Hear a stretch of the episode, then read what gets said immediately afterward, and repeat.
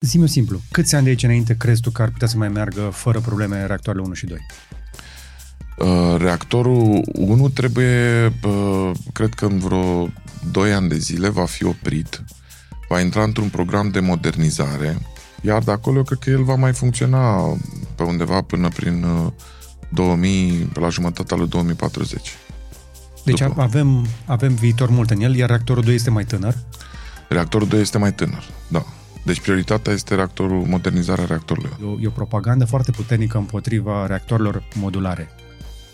Care-i adevărul în legătură cu ea? Adevărul este că e o idee pe care încearcă să o dezvolte, inclusiv în sensul a ce ai spus, transformarea unei aplicații militare pentru uz civil. Sunt mai multe inițiative în acest domeniu, dar deocamdată este o poveste. Ele prezintă niște avantaje pentru sectorul nuclear, adică nu mai sunt proiecte care necesită investiții de miliarde, complexe, sunt teoretic mai ușor de realizat, dar, repet, mai e mult până când vom avea... Când vom reuși să le realizăm, practic, cât de mare o să fie? Dacă vom reuși. Și dacă vom mai face sens economic. Este și un calcul economic. Prețurile cu energia regenerabilă se duc foarte mult în jos. Prețurile cu bateriile se duc foarte mult în jos. Aha. Este și un joc economic aici. Deci de câțiva ani stăm pe 15 miliarde. Și deci cine ați să ia banii? Cum? Cine ați să ia? Hidro? Nuclear, electrică? Cine ați să ia?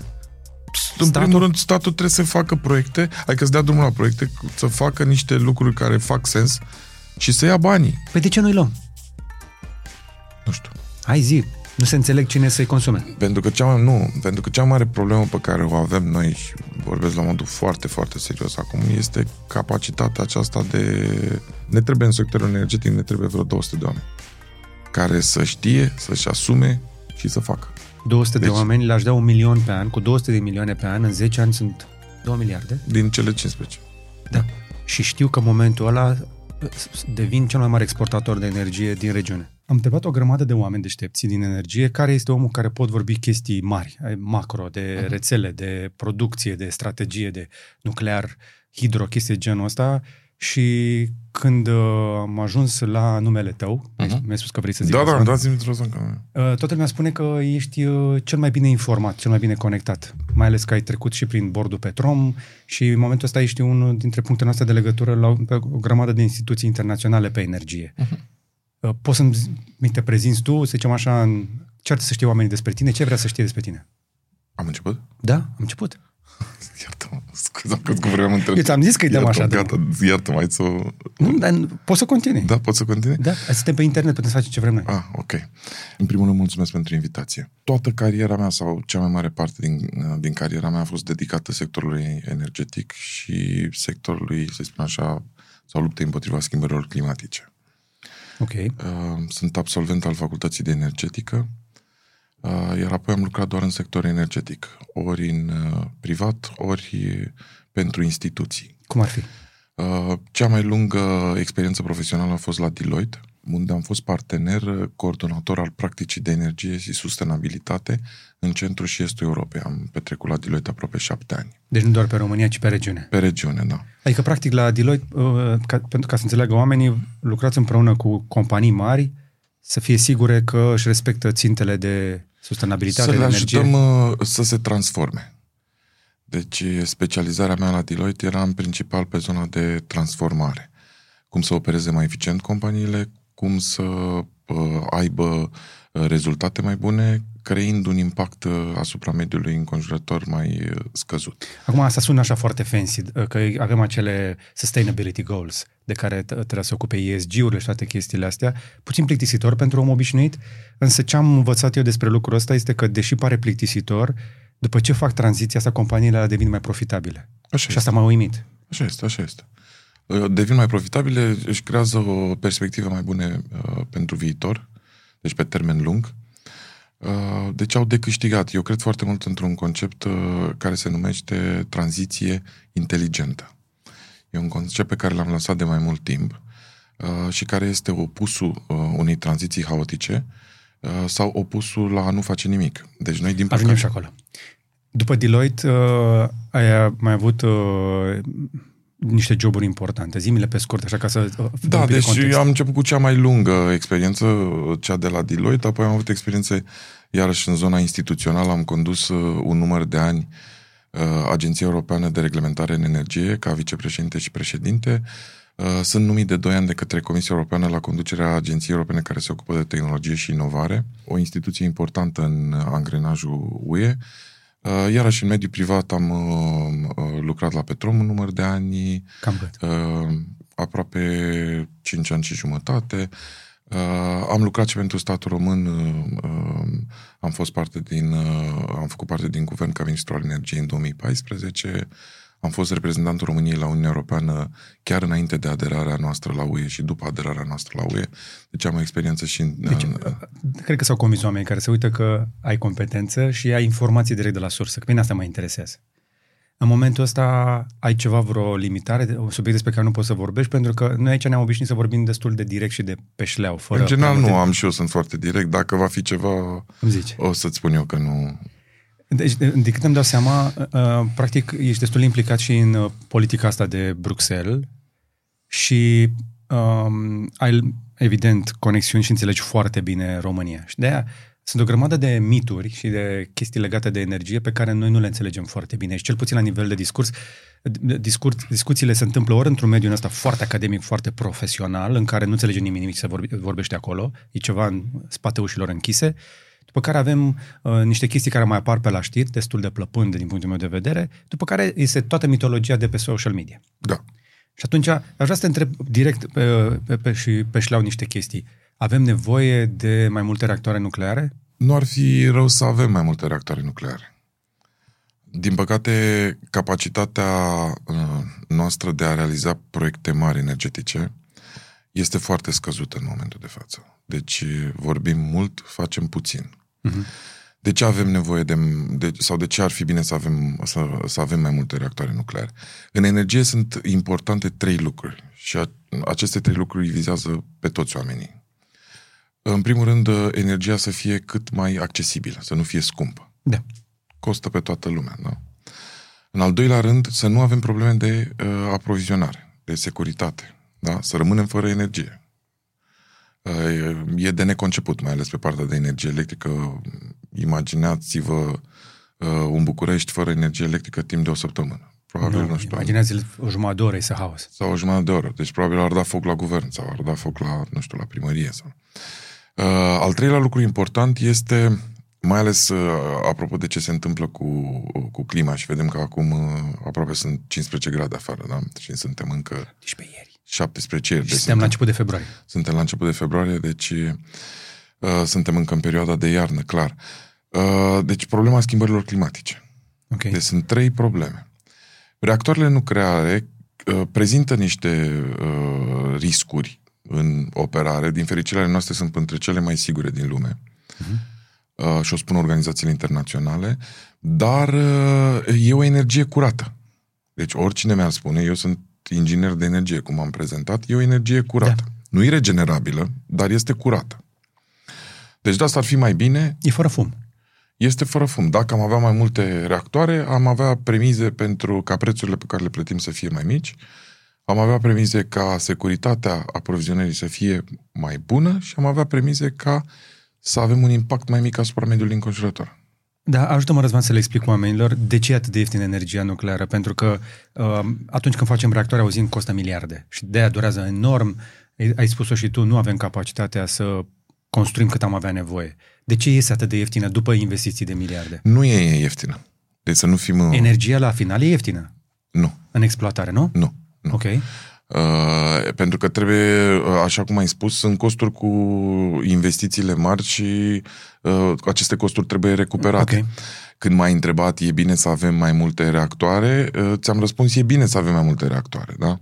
Dar trebuie să fim conștienți că dacă vom construi unele noi, adică reactoarele actuale pe care le operăm, sunt în mare parte, dacă nu în totalitate, amortizate. Aha. Deci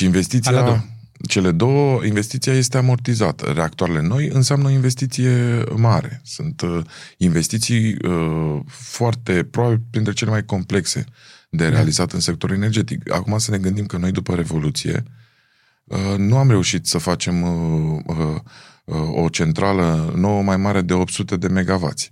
Deci cea mai mare centrală pe care am construit-o este una pe gaz de 800 de megavați. Reactorul 1 era construit dinainte de Revoluție, reactorul 2 era construit în mare parte înainte de Revoluție și a fost finalizat cu sprijinul Uniunii Europene, deci nu le-aș băga la categoria investiții noi. După Revoluție nu am fost în stare. Uitați-vă la Vidraru. La Vidraru nu suntem în stare să modernizăm barajul de la Vidraru. Deci s-a făcut o licitație de modernizare de 5 ori și nu s-a adjudecat. Deci nu suntem în stare nici să organizăm o licitație pentru a face... Ajungem și la hidro, pentru că e un subiect foarte interesant. Am cerut concursul, dacă e să vorbesc așa. Am invitat pe cineva de la hidro, nu reușesc să aduc pe nimeni. Mi se pare că e una dintre cele mai șmechere chestii pe care le avem în țara asta, ca să vorbesc așa colocvial, dacă vrei. Una dintre cele mai tari chestii din țara asta este hidro. Ai dreptate. Și am și investit, am cumpărat tichete, am investit pe bursă când s-a listat, m-am bucurat foarte mult că s-a listat. Dar ajungem și acolo. La partea asta de nuclear, eu am avut șansa să merg în reactorul 2 înainte să-l pornească. Și eu. Fantastic. Și eu. Și eu am fost în reactor 2 chiar cu câteva luni înainte să fie pus în funcțiune. Este într-adevăr o realizare spectaculoasă. Chestia aia, când o vezi cu ochii tăi, înțelegi cât de valoroasă este. Cred, acum vreo 20 de ani, cred. Exact. Da. Cu toate astea, acolo mai sunt două reactoare. Sunt două construcții. Două construcții, nu reactoare. Da. Dacă le-am avea și pe alea la alte două, care ar fi impactul asupra prețului energiei? Pentru că energia nucleară, încă o dată, este o energie în momentul în care ai dat drumul, e multă și vine constant, e în bandă, nu? Cum ziceți voi în energie. Da. Dar eu mi-aduc aminte că până să o ia razna prețurile la curent, din nou să vreau să vorbim și despre chestia asta, energia de la Cernavod era cea mai ieftină. Era 18 bani pe kilowatt oră la un moment dat, dacă mi-aduc aminte bine, înainte de a bubui prețurile. Nu era cea mai ieftină? Nu poate să fie mai ieftină, de exemplu, decât nuclearelectrica nu poate să aibă, societatea care operează reactoare nu poate să aibă un cost de producție sub hidro, de exemplu. Acum nu, dar acum vreo 4-5 ani era cea mai ieftină energie din România. Nu știu cum reușeau. O să mă uit, dar nu, sincer, e o scară sau un clasament al costurilor. Okay. Cea mai ieftină energie produsă în momentul de față este produsă de hidroelectrica, da? Dar, repet, este un context. Și de asta este greu, dacă întreabă cineva sau dacă îți spune cineva aici la tine, la emisiune, că prețurile vor fi așa, ia lucrurile cu reținere. De ce? Pentru că sunt mulți factori care influențează prețurile. Care sunt factorii? Păi cerere, ofertă, suntem într-o piață interconectată, contează ce se întâmplă și la bulgari, ce se întâmplă la unguri, ce se întâmplă la ucrainieni. Dăm deoparte contextul. Hai să fim un pic simpliști. Uite, gândește-te că suntem la școală, la liceu, vrei să le explici copiilor ce costă când facem curent. De ce am început de la nuclear? Pentru că știu că este una dintre cele mai reliable, cum se zice în limba română, cele mai predictibile, sigure, cele mai sigure surse de energie, da? Și este și foarte ieftin odată ce o pui în exploatare și o amortizezi, pentru că, încă o dată... Da, dar până o amortizezi, repet, investițiile vorbim de investiții de miliarde. Ai investit miliarde, trebuie să-i recuperezi. Păi de-aia vorbești de o țară, nu sunt investiții pentru o țară.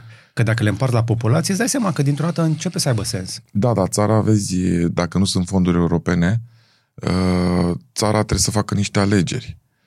Are un buget, economia merge bine. Și asta e un mare câștig.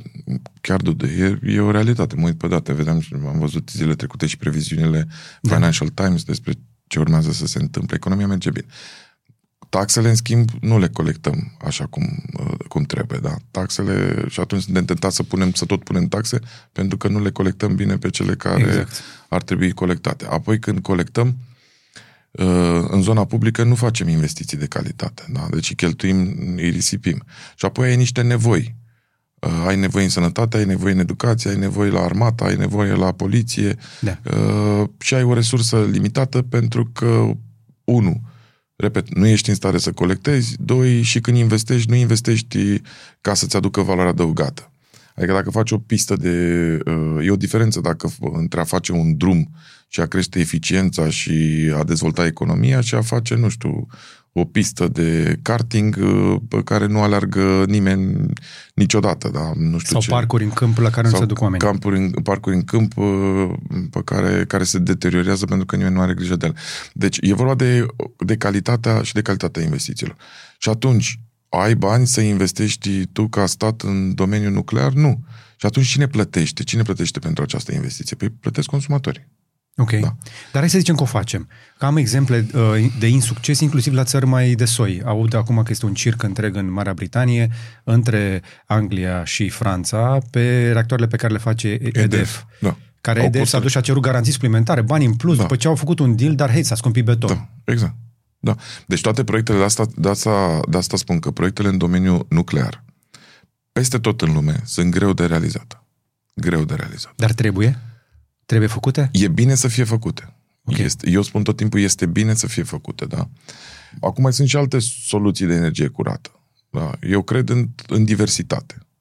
Cred și că energia nucleară trebuie să aibă un rol, energia eoliană trebuie să aibă un rol, energia fotovoltaică trebuie să aibă un rol, da, energia geotermală. Nu știu câți dintre cei care ne urmăresc știu că Bucureștiul stă pe o mare, are un mare potențial pentru dezvoltarea energiei geotermale. Stăm pe o pungă mare de apă fierbinte. Exact. Așa este corect. Sunt, nu știu câți dintre cei care ne urmăresc au fost la cel mai mare spa din Europa la câțiva kilometri de București. Noi nu exploatăm acest lucru, da? Deci, sunt mai multe opțiuni pentru energie curată. Eu cred, repet, într-o diversitate și cred că energia nucleară are și ea un rol Până să ieșim din partea asta de nuclear, mai am două întrebări. Odată ce totuși se amortizează, câți ani de aici înainte o să mai meargă reactoarele astea amortizate așa cum sunt ele? Cât mai pot merge? Depinde cât, în primul rând că ele pot să aibă o durată de viață prelungită dacă se fac niște lucrări și primul nostru reactor va intra într-un astfel de program de, să spun așa, de reabilitare și de creștere a duratei de operare. Depinde și de amortizare. Faci o amortizare mai agresivă în 15 ani, faci una mai lentă în 20 de ani, 25. Din momentul în care s-a amortizat, e adevărat, prețurile ar trebui să fie, adică costurile ar trebui să se ducă mult în jos, pentru că practic nu mai costă decât cu salariile, uh-huh, care nu sunt mici în sectorul nuclear. Exact. Ai cost cu uraniu? Cu uraniu, cu apă grea. Deci mai sunt... Dar cât stau tijele alea de uraniu în reactoarele alea? E adevărat că stau mulți ani până când se consumă? Este o perioadă, depinde și cât funcționează centrala, care sunt timpii de oprire. E un robot care din când în când îi schimbă și pune... îi depozitează într-un depozit care e deocamdată pe termen scurt, pe termen mediu. Și aici este o problemă, că trebuie să pui în sectorul nuclear bani deoparte și pentru a găsi o soluție pe termen lung la acele bare care se scot din reactor și trebuie să pui bani deoparte și pentru dezafectare. Centralele, la un moment dat, vor trebui dezafectate și acolo există niște costuri. Adică trebuie să fim conștienți de toate aceste lucruri. Zi-mi simplu, câți ani de aici înainte crezi tu că ar putea să mai meargă fără probleme reactoarele 1 și 2? Reactorul 1 trebuie, cred că în vreo 2 ani de zile, va fi oprit, va intra într-un program de modernizare, iar de acolo eu cred că el va mai funcționa pe undeva până prin 2000, la jumătatea lui 2040. Deci avem viitor mult în el, iar reactorul 2 este mai tânăr? Reactorul 2 este mai tânăr, da. Deci prioritatea este modernizarea reactorului 1. Nu este deloc un proiect. Sunt proiecte complexe. Repet, noi trebuie să avem capacitatea să realizăm proiecte complexe. Cei care gestionează domeniul trebuie să aibă experiența necesară pentru a gestiona proiecte complexe. Nu este deloc ușor. Noi suntem în ultimii ani, avem un foarte mare succes pe zona de proiecte mici. Cel mai mare investitor în sectorul energetic românesc din ultimii ani. Nu sunt nici marile corporații internaționale, nu sunt nici marile companii de stat românești, sunt micii antreprenori. Noi, ăștia, prosumatorii, parcurile mici antreprenori, mici întreprinderi care și-au instalat capacități proprii și au făcut foarte bine. Deci, practic, și-au luat destin... Mai vreau să mai stau un pic la nuclear. Da, nu scap de aici. Nu. Hai să vorbim de SMNR-urile astea. Small Modular Nuclear Reactor. O poveste frumoasă. Cum e până la urmă? Pentru că am auzit, știu cum funcționează, m-am documentat, înțeleg care este valoarea. Pentru cei care nu știu, sunt niște reactoare nucleare mici, o tehnologie pe care o cam avem deja, e folosită de zeci de ani în domeniul militar, acum ar trebui să o putem să o folosim și în domeniul civil, mă gândesc, dar dacă te uiți pe Facebook, auzi că este apocalipsa, o să vină apocalipsa cu reactoarele astea mici. Adică e o propagandă foarte puternică împotriva reactorilor modulare. Care-i adevărul în legătură cu ea? Adevărul este că e o idee pe care încearcă să o dezvolte, inclusiv în sensul a ce ai spus, transformarea unei aplicații militare pentru uz civil. Sunt mai multe inițiative în acest domeniu, dar deocamdată este o poveste. Deci nu este o realitate, este o idee interesantă. Cum o idee interesantă este ca la un moment dat să nu mai circulăm cu mașinile pe drum, ci să circulăm cu mașini care zboară. Și eu am mai făcut o predicție. E atât de SF? E chiar atât de SF un SMNR din ăsta? Nici mașina care zboară nu e chiar un SF. Se lucrează la astfel de proiecte. Ideea este că mai mult, deci de la idee până la proiect și până la o implementare în masă, este mult de lucrat. Ele prezintă niște avantaje pentru sectorul nuclear, adică nu mai sunt proiecte care necesită investiții de miliarde, complexe, sunt teoretic mai ușor de realizat, dar, repet, mai mult până când vom avea... Când vom reuși să le realizăm, practic, cât de mare o să fie? Dacă vom reuși. Dacă vom reuși. Și dacă vom mai face sens economic. Este și un calcul economic. Prețurile cu energia regenerabilă se duc foarte mult în jos. Prețurile cu bateriile se duc foarte mult în jos. Aha. Este și un joc economic aici. Foarte interesant. Că mă gândeam că viitorul ar să fie al unei astfel de surse, pui un container din ăsta la marginea cartierului și îți dă curent pentru niște sute de case odată. Sute mii chiar. Și când nu-ți mai dă, ce faci cu el? Păi nu știu, asta să-mi spui tu. Păi, vine robotul, ia uraniul ăla, sau pe ce merg astea? Dacă îi întrebi pe cei care dezvoltă proiecte, bun, și când nu mai produce, ce faci cu el? Ei îți răspund, bun, și cu centrale mari, ce faci când nu vor mai produce? Oh, da. Ideea este că știința, ingineria lucrează, da? Sunt idei interesante, este bine că există o preocupare în România pentru astfel de lucruri. Avem o tradiție în domeniul nuclear. Avem o istorie frumoasă, deci suntem singura țară încă din Uniunea Europeană care are un ciclu nuclear aproape complet. Deci în afară de reactoare care sunt importate din Canada, tot angrenajul sectorului nuclear este autohton.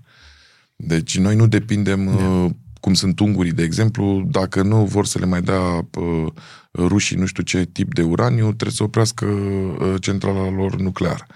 Deci noi avem o autonomie foarte mare în sectorul nuclear. Noi ne producem propriul nostru uraniu? Noi gestionăm și avem resurse încă de uraniu, mai avem minereu care poate fi reprocesat, mai sunt și niște mine care ar putea fi deschise.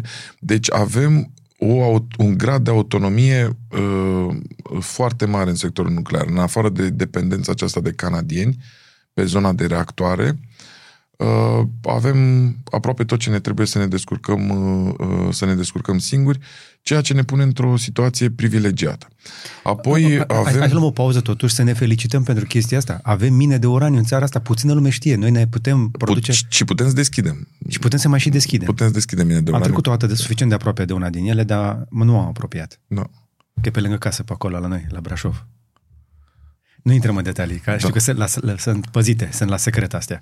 Revenim la IGDLCC îndată ce îți spun despre sponsorul nostru, Darcom Energy, cei care ne garantează că nu ni se sting luminile din studio, adică nu avem niciodată pene de curent. Panourile fotovoltaice, invertoarele și bateriile sunt inima sistemului nostru energetic și cred cu tărie că sunt investiții importante, dar și rentabile. Cu acest sistem am economisit deja mii de euro la facturi, dar și mai important, avem electricitatea garantată, fără fluctuații care ne pot defecta electricele și electronicele.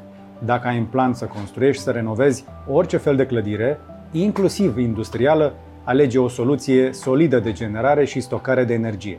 Noi colaborăm cu echipa Darcom Energy și recomandăm. Dar dacă am avea reactoarele astea mici, ar exista riscul să facă vreun dintre ele boom? Pentru că cea mai mare sperietoare asta e că reactoarele nucleare pot face niște accidente foarte grave. Riscul este real și dacă nu ești conștient că există un astfel de risc, nu ții nici măsurile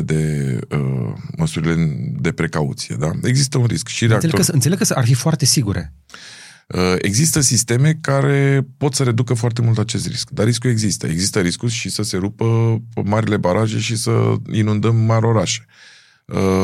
Există riscul, nu știu, să se rupă o paletă dintr-o centrală eoliană și să lovească pe cineva și să-i creeze mari probleme. Da? Riscurile tot timpul există. Trebuie să fim, în schimb, conștiente de ele, să ni le asumăm și să încercăm să le gestionăm și la sfârșit, când faci o analiză risc versus beneficii, să-ți dea plus și să zici, are sens să-mi asum acest risc.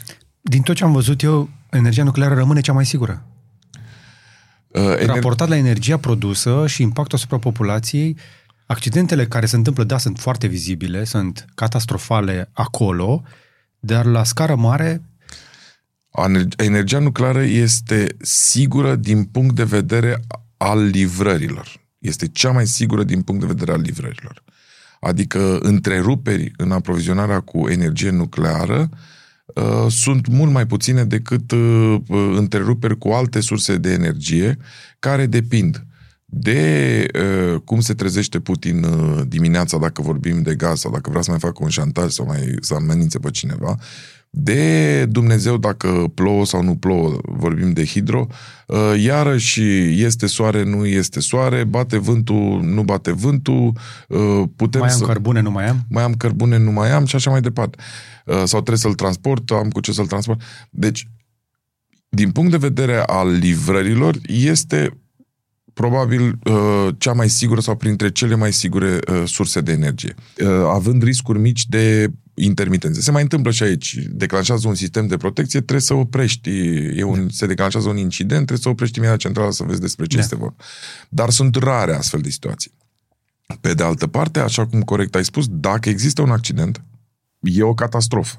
Da? Adică accidentul, consecințele unui accident sunt mult mai mari decât consecințele unui accident la celelalte surse de energie. Da. Noi am arătat că putem să operăm foarte bine. Da? Și avem o resursă umană, tehnică în sectorul nuclear, de calitate. Este adevărat un gap de generații. Generația mea, din păcate mulți, din păcate pentru sectorul nuclear românesc, a fost alegerea lor, poate unii se vor mai întoarce, alții nu, au ales să lucreze în străinătate, deci este un gap. Am pierdut un număr de generația de mijloc, sunt foarte mulți buni experți care lucrează în străinătate și acum sper să vină o a treia generație, cei mai tineri, da? Ne bazăm foarte mult tehnic pe generația care a pus în funcțiune centralele, okay, care erau tineri atunci când centralele au început să opereze. Deci trebuie acoperit și acest gap de personal. Și chiar am o experiență interesantă. Da? O experiență interesantă aici, o frustrare cu ce s-a întâmplat. Am făcut, în fine, un curs la Harvard și practic am stat în cameră cu cel care este acum CEO-ul companiei de nuclear din Emiratele Arabe. Și la momentul respectiv mi-a propus să-mi fac o firmă și să găsesc ingineri tineri din România care să fie trimiși lui și să lucreze la Emirate. Ia o tehnologie coreană care este asemănătoare cu tehnologia canadiană. Deci emiratezii și saudiții sunt foarte interesați de nuclear. Își dezvoltă program. Și l-am refuzat, m-am întors acasă mai mult decât atât, le-am spus acasă, aveți grijă că cei tineri vor deveni o țintă de recrutare pentru noile centrale în construcție. Lucru care s-a întâmplat. Avem 70-80 de ingineri din generația mea care lucrează în momentul de față în Abu Dhabi, în sectorul nuclear emiratez. Nu mi-am făcut nici firmă, puteam să câștig o grămadă de comisioane, n-am câștigat nici comisioane, le-am spus aici, n-au făcut nimic, deci a fost o pierdere pe linie. Mie nu mi-e frică de saudiți, mie mi-e frică acum de nemți, căci că s-au trezit și și-au dat seama că au fix aceeași problemă, dar hai să zicem că la un factor de magnitudine mai mare. Nu cred că vor face nemții centrale nucleare. Pentru că nu mai au oameni, nu că n-ar mai vrea să mai facă. Nu cred că este opțiune la ei. Hai să explicăm un pic care e problema acolo. Este opțiune în Franța, dar nu este opțiune la ei. De ce? Pentru că e ca și în Italia. Practic, majoritatea populației nu este favorabilă. Deci nu a fost favorabilă. Că înțeleg că verzii ar cam putea să iasă din ecuație. Cât de curând? Nu cred, sincer. Nu cred. În Austria ei aproape construiseră o centrală, erau gata să o dea în folosință, au făcut un referendum, au interzis centrala. L-au ales pe Putin. Au ales gazele. Exact. În... Italia, iarăși, au interzis energia nucleară prin referendum, au una dintre cele mai bune firme care prestează servicii în sector nuclear. Ansaldo, de exemplu, e o mare firmă foarte activă în domeniul nuclear.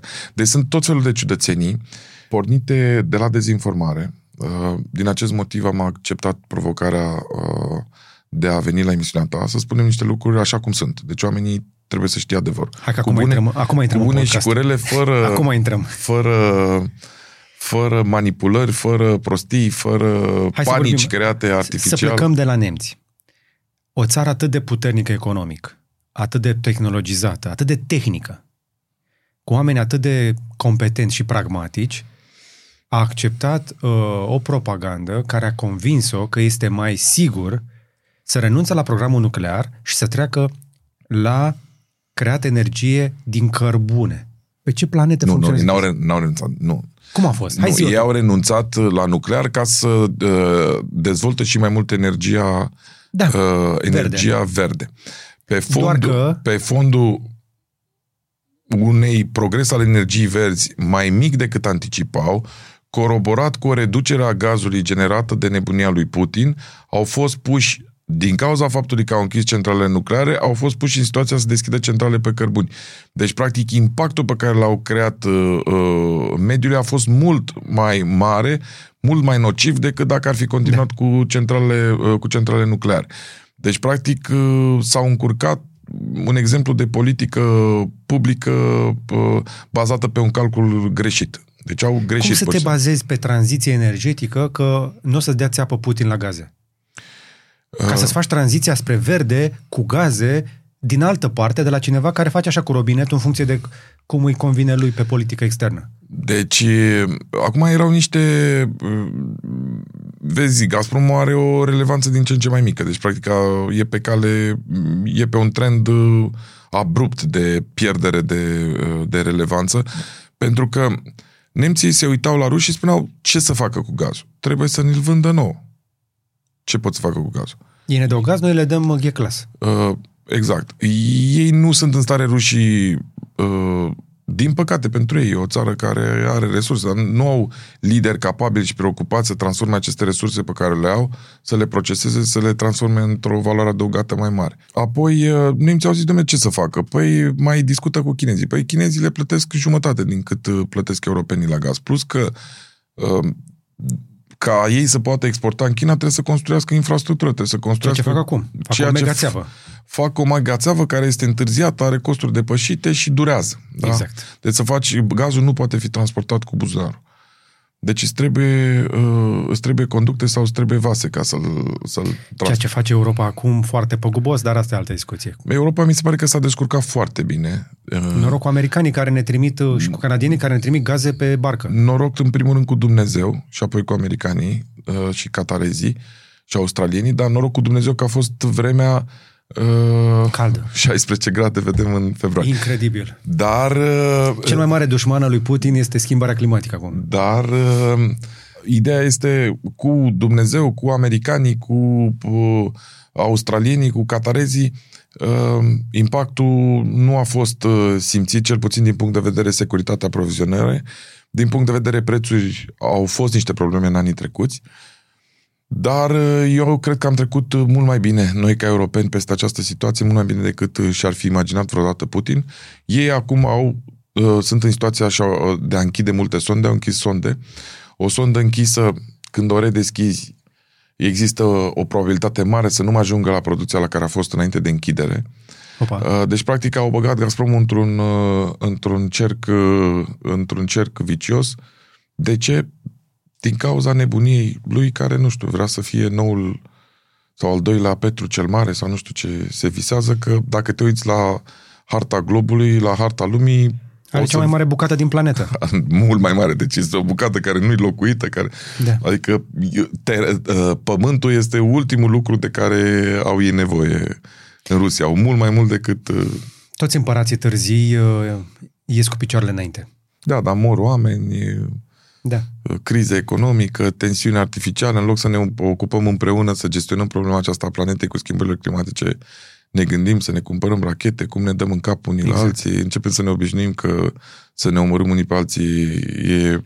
Mor oameni tineri din cauza unor idioți bătrâni. Revenim la nemți. Așadar, ei s-au bazat foarte mult pe gazele alea și au pus cât un ambasador acolo, cât un băiat l-au pus pe Helmut Kohl, nu?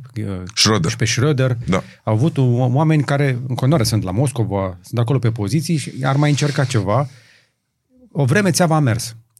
Și tranziția asta energetică, deși întârziată, mergea către verde. Ei sperau să se ducă complet către verde, dintr-un motiv foarte simplu. Germania s-a dezvoltat foarte mult pe cărbune, dar nu are petrol. La fel cum Franța s-a dus pe nuclear, pentru că nici ei n-au nici cărbune, nici petrol. Atunci când nu ai, trebuie să faci din ceva și natural te vei duce către o resursă pe care o poți controla. Iar apa, soarele, vântul, chestiile astea nu prea le poate controla Putin. Că sunt o resursă regenerabilă. Dar cu toate astea la nemți nu a mers planul. Și acum înțeleg că se discută despre repornirea programului nuclear, doar că nu mai au cu cine, nu mai au oameni. Ei și-au dezvoltat foarte mult energia regenerabilă. Nu a spune că toată politica lor este un eșec, da? Este general, la cât te uiți la situația, spune acest Energiewende al lor că a fost o transformare pe care au încercat-o nerealistă și haotică. Da? Aș făcut-o altfel.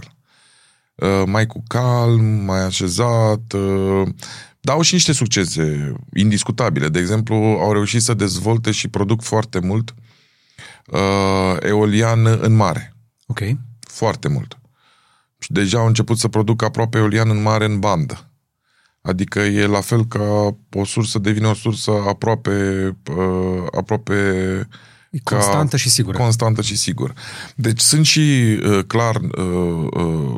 au și un succes clar în această zonă. Dar repet, este de preferat să faci o tranziție inteligentă.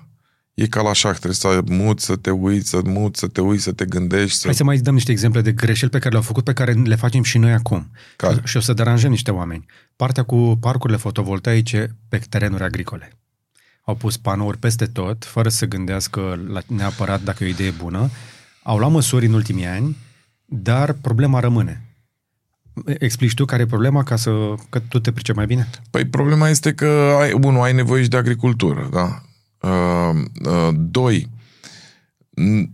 ar fi trebuit să facă și ar fi bine să facem și noi în felul următor. Parcurile acelea trebuie conectate la niște linii, da? Deci se întâmplă să punem căruța înaintea cailor, da? Noi ar fi trebuit să plecăm de unde avem disponibilul la linii, da? Unde avem capacitate de transport, cum se spune. Deci unde avem capacitate de transport sau de distribuție. Deci unde este disponibil pe zona de linii. Unde este disponibil pe zona de terenuri neutilizate la agricultură. Deci puneam disponibilul pe linii, puneam disponibilul pe agricol. Da? Cât ne propunem să instalăm? Cât vrem să instalăm? Pentru că, repet, sursele intermitente au nevoie de o capacitate de echilibrare în baterii, în gaz, în altceva, da? Hidro, noi avem un avantaj aici, că avem o capacitate importantă de echilibrare în hidro. Avem un avantaj în raport cu alții. Trebuie să traduc astea, că vreau să înțeleagă cât mai mulți oameni. Așa, când soarele apune, așa? Dai drumul la baraj, da? Curge apa, se învârte rotorul la turbină, produce energie. Deci, da? Practic, ziua când produci din fotovoltaice, că începem să facem parcuri fotovoltaice mai nou peste tot, putem opri hidro și pe măsură ce se duce soarele spre apus, începem dând drumul la hidro și facem cumva ca astea două să meargă împreună. Exact. Asta e varianta ideală. Slavă Domnului, noi avem hidro, suntem una dintre țările binecuvântate la capitolul ăsta. Problema pe care o văd eu însă, că noi, încă o dată, repetăm o greșeală a nemților, punem parcuri fotovoltaice peste tot și auzi, spre exemplu, de pe zona de imobiliare, mai nou toată lumea vinde parcuri fotovoltaice. Nu știu dacă ai auzit-o pe asta. Da, sunt convins că au ajuns și la tine. Da, e o nebunie și plus că se dau și autorizații. La un moment dat or să apară, or să se blocheze, or să se încurce lucruri. Nu s-au încurcat încă, nu? Mai un pic. Mai un pic, or să se încurce. Ce se va întâmpla? Știi unde ar trebui să punem noi parcuri cu prioritate? Acolo unde e soare. Asta e unul. Și nu putem face agricultură. Dar unde am putea să punem parcuri fără niciun cost? Pe acoperișuri. Bună. E o idee foarte bună. Dar parcuri cu puteri mari instalate am putea să punem fără niciun fel de problemă pe lacurile de acumulare ale hidro. Ce tare! Deci acolo unde produci... Pentru că ai capacitate de transport. Ce tare! Și folosești aceeași capacitate de transport. Genial! Deci când vine recuperarea investiției, nu mai trebuie să recuperezi ATR-uri. Și întărirea rețelei și ATR-uri, și, pentru că există acolo. Deci practic poți să-ți dezvolți ceva care este complementar cu ceea ce ai. Când apune soarele, ai dat drumul la baraj, ai produs energie. Dar știi care e chestia? Că zice Hidroelectrica, nu-i spune Smart Electrica. Ar trebui cineva la Hidro... Sunt convins că cineva de la Hidro a auzit de ideea asta. A auzit cu siguranță. Doar că sunt ocupați cu altceva? Au auzit cu siguranță. Eu sper să o implementeze. Mai e o șmecherie. E păcat. Au 7.000 de megawați în regenerabil. Hidro are potențialul ca în 7 ani de zile să devină cea mai puternică companie din România. Nu. Cea mai puternică companie de energie din Europa Centrală și de Est. Să-i bată pe polonezii de la P&K Orlen, să-i bată pe OMV, să-i bată pe MOL, pe cine vrei. Deci au un potențial uriaș, dar acest potențial trebuie dezvoltat. Da. Deci, dacă doar operezi niște active amortizate, iei niște bani pentru că prețurile sunt mari, amortizările sunt făcute, nu faci nicio investiție, distribui toți banii ăștia fără să te dezvolți, să mai investești în viitor. E bine să dai dividende, apropo de acțiuni, dar trebuie să fie un echilibru între investiții, dividende, între viitor și prezent. Trebuie să... Eu mă mulțumesc cu dividende în carbon, dacă vrei.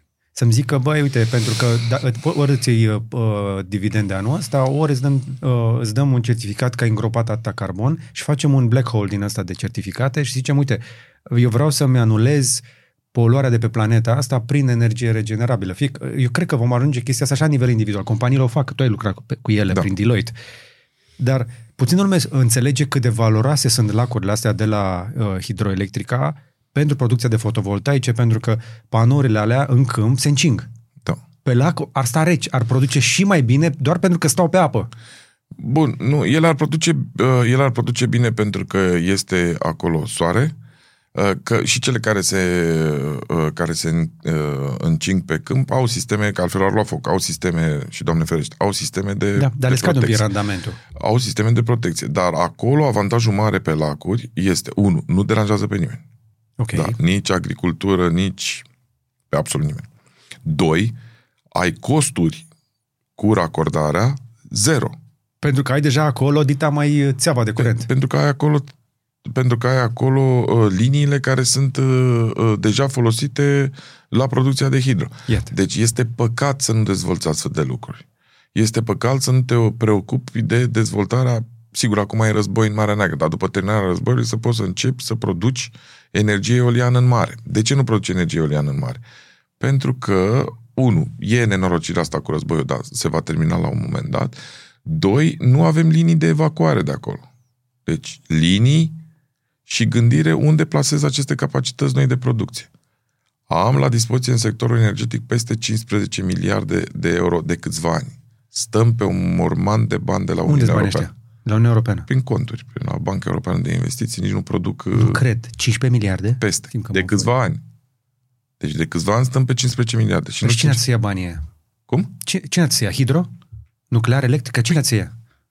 În primul rând, statul trebuie să facă proiecte, adică să dea drumul la proiecte, să facă niște lucruri care fac sens și să ia banii. Păi de ce nu-i luăm? Nu știu.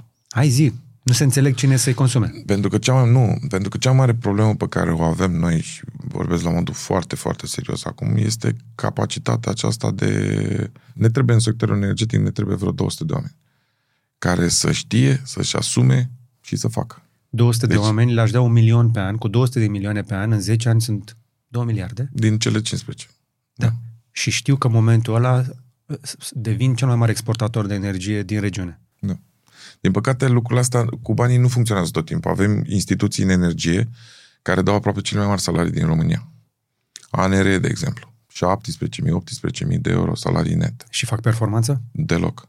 S-a întâmplat următorul lucru. În loc să te gândești că la 17.000-18.000 ori să duduie la performanță, au atras atenția celor de la partide și sunt instituții pline cu... Sinecuri. Da, s-au transformat în sinecuri. Deci trebuie un echilibru, dar repet, avem, în acest domeniu avem un potențial imens, un prezent încă decent și un trecut absolut glorios. Spectaculos. Aplauze. Ce facem cu asta? Deci, am vorbit așadar de greșeala nemților, că eu vreau să mă întorc un pic să păstrez firul ăsta roșu. Au renunțat la programul nuclear, s-au dus către cărbune, au luat la cărbune din cauza că se bazaseră prea mult pe gaz, însă auzisem inclusiv în strategia noastră de tranziție, că și noi aveam o strategie pe gaz. Și la noi apărea gazul în strategia noastră de tranziție verde. Mai multe țări s-au bazat pe gazele naturale ca o soluție de tranziție către cele din urmă energie regenerabilă. Înțeleg că este energie curată. La scară mică sau mare? Aici e întrebarea. Gazul ca factor de tranziție energetică la scară mică sau mare? Adică înlocuiesc o centrală mare pe cărbune cu o centrală mare pe gaz, dacă am gaz, sau înlocuiesc la tine acasă sau la părinții mei acasă o sobă pe cărbuni sau pe coceni cu o centrală pe gaz. Ok. Răspunsul meu este la scară mare, da, poate să fie o opțiune. La scară mică, o foarte mare eroare. O foarte mare eroare. Ce facem atunci? Cum facem? Pentru că faci, practic te pregătești să faci 2 tranziții la scară mică. Și atunci eu acasă sau tu acasă, când ne instalăm în loc de centrală, în loc de sobă pe cărbun sau pe coceni sau pe lemn, în general. Da, îmi instalez una pe gaz, îmi schimb practic, este o investiție ca să trag gazul, da? Este o investiție în centrală, este o investiție în calorifere, deci există, dacă merg mai departe și gătesc, este o investiție într-un aragaz nou, este o investiție, deci ideea este că suntem, din punctul meu de vedere, încă mult prea săraci ca să ne permitem 2 tranziții. Facem o tranziție la gaz ca să facem o altă tranziție de la gaz la electric. Ar trebui să facem o tranziție direct la electric. Și dacă tot... Noi n-am avut discuția asta înainte. Deci ca să înțeleagă oamenii. Nu. Că eu vorbesc aici de... Mi s-a uscat gura de pompe de căldură. Exact. Deci trebuie să avem direct tranziție la electric, pentru că, repet, dacă tot vrem să construim nu știu câte centrale nucleare și nu știu câte reactoare, și să blocăm agricultura cu fotovoltaicele și de ce pun populația țării în brațele lui Putin? Să devin și eu cum devine... Păi nu avem noi gaze. Ci că avea și România gaze pentru nu știu câte 10 de ani de aici. Care 10 ani? 10 ani. 10 ani? Avem gaze? Păi nu apuc să conectez localitățile, să-mi fac asta, ci mi se epuizează... Mi se termină gazele. Și ce o să fac? După aia o să fiu în mâna... cel mai probabil al lui Putin sau la cum este cel din amărâtul ăsta din Ungaria. Da. Sau o să luăm de la catarezi sau o să aducem pe barcă din America. Da, că o să putem, dar practic marele producător, dacă nu va mai fi Putin, va fi un altul. Da, marele producător din regiune sau marele, că acum nu mai e un mare producător, dar cine are resursă mare sunt rușii, da? Și atunci o să pui populația României în brațele rușilor. Dacă vrea Putin sau careva să schimbe rezultatul alegerilor, o să stripleze prețul la gaz și o să spună, sunt supărat că voi vreți libertate și nu vreți sărăcie. Da. Nu ne-a zis chestia asta an la rând. Tot îi trăgea la răspundere pe moldoveni și pe ucraineni și le mai făcea ceva la gaze. Exact. Sau ce, adică erau tot timpul știrile astea în ultimii 10 ani, le-am tot auzit. Da, folosește gazul ca armă politică. Da, lăsând asta cu Putin, cu arma politică, de ce să fac două tranziții? Asta este ideea. Am 15 miliarde. De ce nu încep acum să-i ajut pe oameni, da? Cu cine? Cu localități. Noi încă mai avem locuințe în România care nu sunt conectate la rețea. Păi am peste 15 miliarde de euro.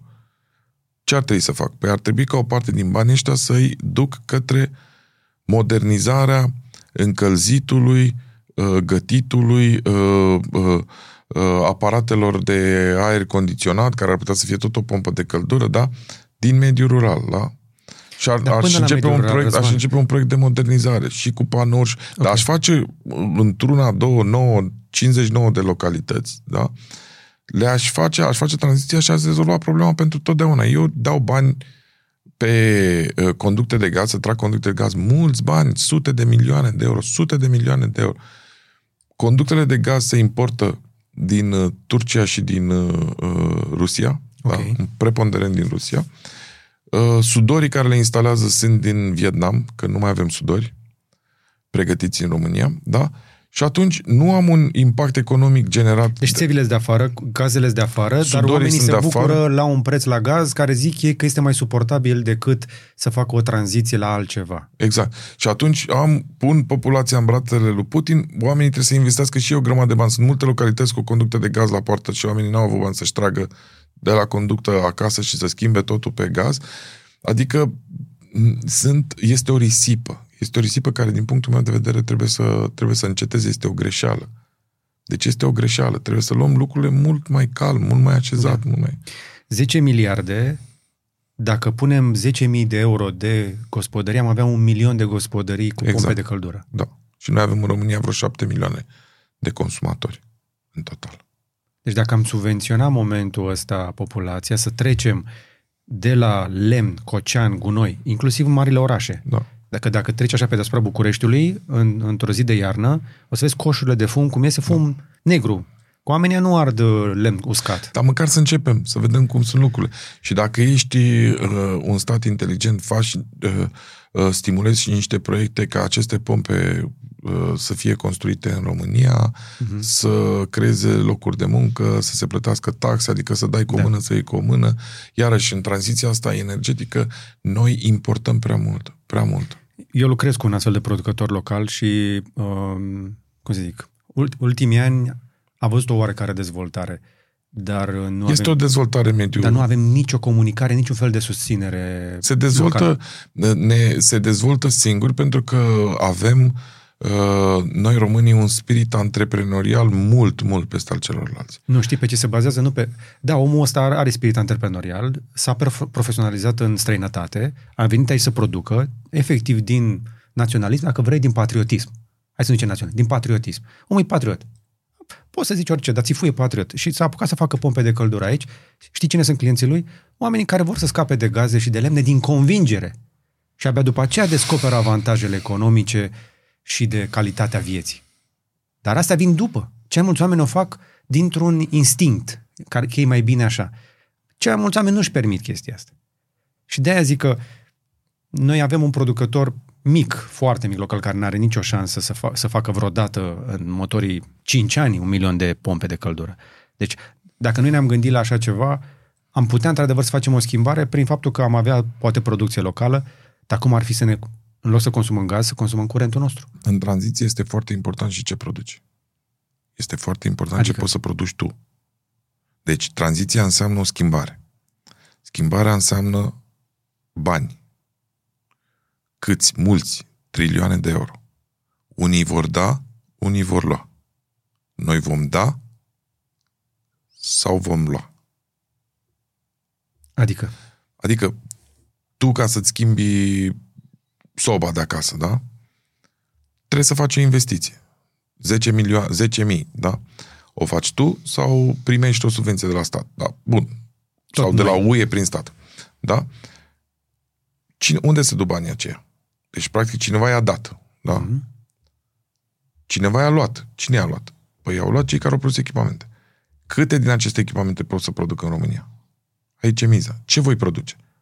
Voi produce panouri în România, voi produce invertoare, voi produce pompe, voi produce aparate de eficientizare pe zona de consum utilizate în case, voi produce becuri, voi produce baterii, voi produce mașini electrice, ce voi produce în România?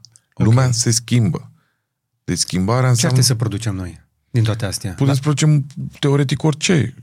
Teoretic orice, dar practic nu cred că ne apucăm acum de mașini electrice. Eu ce spun practic, ar trebui să ne definim niște priorități și să pariez pe două, trei, să stabilezi niște mize, să zic că eu pariez pe baterii, eu pariez pe invertoare, eu pariez pe panouri, eu pariez pe centrale eoliene. Tu pe ce pariezi? Că ești omul nostru de politică energetică și ai o voce, oamenii te ascultă, mă interesează oameni cu competență și cu putere de decizie și cu influență ca tine. Care-i planul? Tu ce-ți dorești? Eu pariez pe spiritul antreprenorial al românilor și s-ar putea ca anul acesta, în următoarele, la jumătatea anului, fără ca cineva să fi vorbit de acest lucru vreodată în România, fără ca să fi existat vreun sprijin al statului, să vezi finalizat prima parte a celui mai mare plan de industrializare care a existat în România după Revoluție, făcut de doi tineri antreprenori. Povestește-mi despre ei. Nu vreau să-ți povestesc. Asta spune că nu ne costă nimic aici. Pot să spun doar că este în domeniul bateriilor. Ok. Și că dacă fac ceea ce își propun, și vapoarele deja au plecat din Coreea, impactul pentru România va fi 1 miliard impact pe importuri, 2 miliarde impact pe exporturi, 1 miliard plus la balanța comercială a țării. Baterii de stocare pentru clădiri, case sau pentru mașini? În special pentru stocare. Interesant. Pentru că oamenii care am stat eu de vorbă din energie spun chestia asta, că noi deocamdată facem tranziția energetică pe cont propriu, fiecare. Fiecare e la casă. Ne-am pus pe casă, după care descoperim că am devenit prosumatori, cumva se echilibrează în factură, ne-am luat o mașină electrică, viața e mai frumoasă când îți faci singur benzina. Dar după aia aflu că există riscul ca anul ăsta, noi prosumatorii să ne trezim că la amiază o să ne scuipe din rețea. Pentru că producem prea mult și nu are unde să ducă energia, e adevărat? Este o problemă. Este o problemă cu starea rețelor, este o problemă cu capacitatea de stocare. Da, este, dacă pe o stradă își instalează toată lumea, s-ar putea să fie o problemă și, într-adevăr, să nu mai folosești acest beneficiu pe care l-ai ca și prosumator. E un risc. Și atunci ce facem? Păi atunci ar trebui să investim în rețele. Da? Ca să investim în rețele, trebuie să avem planul de dezvoltare a rețelelor aprobat de Autoritatea de Reglementare. Dar există un astfel de plan? Planul trebuia aprobat de anul trecut. A fost amânat. De ce? Trebuia din iunie anul trecut. L-au amânat, înțeleg, pentru anul acesta. Suntem, probabil, pentru iunie anul acesta. Da, a fost amânat. De o autoritate care ANR plătește salarii, ANR, de 17-18.000. 10, 7, 8, 17, 18.000 de euro. De ce întârzi ANR chestia asta? Pentru că, hai să explicăm, cine trebuie să facă modernizarea rețelelor la noi? Modernizarea rețelelor trebuie să o facă companiile de distribuție și operatorul de transport, Transelectrica. Transelectrica, e monopol. Pentru liniile de... în altă tensiune și o parte din linia de medie tensiune și pentru o altă parte a liniilor de medie tensiune și cele de joasă tensiune, compania de distribuție. Deci dacă te uiți pe harta României și cauți rețeaua Transelectrica, o să cam vezi cam cum arată autostrăzile de energie din țara asta, care trebuie upgradate. Da, trebuie investit în rețele. Ei, ca să facă chestia asta, trebuie aprobat acel plan de investiții. Exact.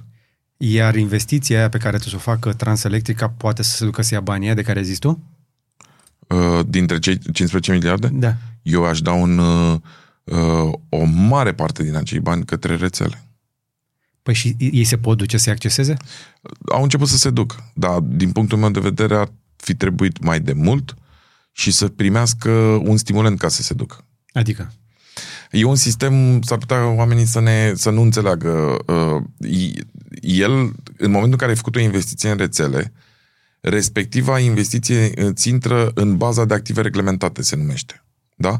Deci, intră într-un, să zic așa simplist, într-un fișier și rămâne în fișierul acela până când banii au fost recuperați de cel care a investit, plus randament. Un randament care este în jurul la 6%. Da, e un randament decent. Da, da, minim. Da, minim, adică nu e cine știe ce. Și atunci trebuie ca ANR-ul să aprove aceste investiții, da, pentru ca ei să le facă și apoi să le bage, ei, adică operatorii, să le bage în această bază de active reglementate și le vor recupera prin tarife. Prin tarife, da, adică prin facturi. Prin facturi. Și guvernanților le este frică să nu cumva ca oamenii să perceapă o scumpire a curentului pentru că se fac investiții. Și atunci eu aș spune așa, mă ajunge la Comisia Europeană și aș spune din cele 15 miliarde sunt peste 15 miliarde, dau 10 la rețele, da? Nu le mai dau companiilor 6% rentabilitate, le dau 10% din aceste fonduri, deci dublu, îi stimulez să utilizeze fondurile acestea europene și activul făcut pe fonduri europene să nu mai îmi intre în baza de active reglementate. Ca să nu se scumpească facturile oamenilor. Exact. Adică îi protejezi pe oameni, că cu cât investești mai mult în linii, cu atât baza de active reglementate este mai mare, cu atât tariful este mai mare. Investind fondurile europene, degrevezi consumatorul, deci câștigă toată lumea, da? Îi dau și lui mai mult de 6% decât ar lua dacă și-ar folosi banii proprii. Da, 7, 8, 10 am zis. Da? Da? Și am atins același obiectiv, dar, repet, într-o manieră inteligentă. Da. Pentru că ce le spun la Bruxelles de ani buni, cea mai mare problemă cu tranziția, dacă se face haotic, se va pierde sprijinul popular. Dacă sprijinul popular pentru orice schimbare nu mai există, s-a terminat cu respectiva schimbare. Pentru că la un moment dat o să apară un partid sau două sau nouă care vor prelua această agendă. Da? Și vor spune, uite că v-au scumpit curentul și vor spune, cu tranziția lor. Uite că ne norocesc cu curentul, cu tranziția lor și cumpărăm numai echipamente din China. Păi deja văd propaganda asta împotriva mașinilor electrice, că vor să ne spele ăștia creierul, să ne luăm mașini electrice, că care-i faza, că mai bine rămâne pe benzină. Până și Trump o spune, avem benzină, că așa este. America este cel mai mare producător de petrol de pe planetă în momentul ăsta, puțin lume înțelege ideea asta. Da. Și vine și spune, nu, mașinile electrice, aș fi zis, sunt zeci de mii de mașini, azi la Fox Business recent, sunt zeci de mii de mașini electrice care stau și nu se vând. Uite, noi avem benzină, hai să folosim benzină. Da, intri într-o dezbatere... Că e an electoral. Trebuie, de asta trebuie realism, trebuie inteligență și trebuie... Eu nu cred în tranzițiile și în schimbările impuse. Eu cred în seducție. Da? Este un activist olandez foarte mare activist pe zona de energie curată, mediu, care, artist, prin toate operele sale încearcă, sau prin tot ceea ce face, încearcă să-i seducă pe oameni, da? Uh-huh. Și a făcut un parteneriat cu câteva primării din Olanda și le-au spus, voi vedeți că ați observat că voi aici nu vedeți cerul? A fost chiar la Brașov, invitat de primărie la un eveniment, a prezentat câteva din operele lui de artă și s-a dus la câteva municipalități din Olanda și s-a spus, vedeți că voi nu mai vedeți stele? Cum ar fi să vedeți stele din nou, să stați cu familia, să vă uitați, să le numărați, copiii voștri nu mai văd stele. Și atunci, cu sprijinul primăriei, cu sprijinul oamenilor de acolo, au hotărât voluntar, a fost decizia lor, ca două ore pe seară să stingă toți luminile. Ca să vadă stelele. Și au văzut stelele. Au început să vadă stelele. Și a devenit Oamenii stăteau împreună, glumeau, petreceau timp în comunitate și vedeau stelele. Da? Era decizia lor. Dacă cineva le-ar fi spus, închideți lumina 2 ore, că am zis noi că trebuie să facem tranziția, probabil s-ar fi revoltat. Dar a fost alegerea lor. Că la noi asta cu ora pământului trece așa, o bifăm, dar nu. Noi n-am făcut o șmechirie în asta să le arătăm oamenilor. Deci a fost ceva voluntar și oamenii o făceau cu plăcere și își făcuseră o modalitate de socializare, de a petrece timp în comunitate. Hai să vindem asta cu investiția în rețele, pentru că dacă oamenii au înțeles importanța autostrăzilor, că pe autostrăzi ajungi mai repede, ajungi mai în siguranță, că nu se mai moare așa de mult pe autostrăzi ca pe drumurile naționale, la autostrăzi am înțeles de ce ne trebuie. și slavă Domnului, parcă se mai mișcă ceva. Pe PNRR au luat bani, văd că se construiește cât de cât. Mai puțin decât ne-ar trebui, dar măcar se face ceva. De ce avem nevoie de aceste autostrăzi de energie? Care e beneficiu? Păi, beneficiul este, putem să integrăm mai multă energie curată, da? Putem să conectăm mai ușor mai mulți consumatori, da? Putem să avem o calitate mai bună a serviciilor, putem să dăm să creăm posibilitatea pentru mai mulți să-și instaleze panouri din acestea și să devină, să-și ia soarta în propriile mâini, da? Deci sunt avantaje clare și dacă nici nu ne costă, de ce să nu o facem? Adică dacă putem să folosim o parte din banii aceia, de ce să nu o facem? Pentru că dacă nu o vom face, ne vom trezi foarte curând, anul ăsta sau anul viitor, că nu mai putem să mai punem panouri fotovoltaice oriunde vrem noi. Exact. Deci eu aș investi masiv în linii, aș investi masiv în eficiență energetică. Repet, eficiența energetică la noi este prost explicată, prost înțeleasă. Eficiența energetică este să nu te mai uiți la televizor sau să nu mai asculti. Nu despre asta vorbim. Eficiența energetică este să-ți schimbi iluminatul și să ai o calitate mai bună. Adică când citești o carte să-ți fie mai ușor să o citești, da?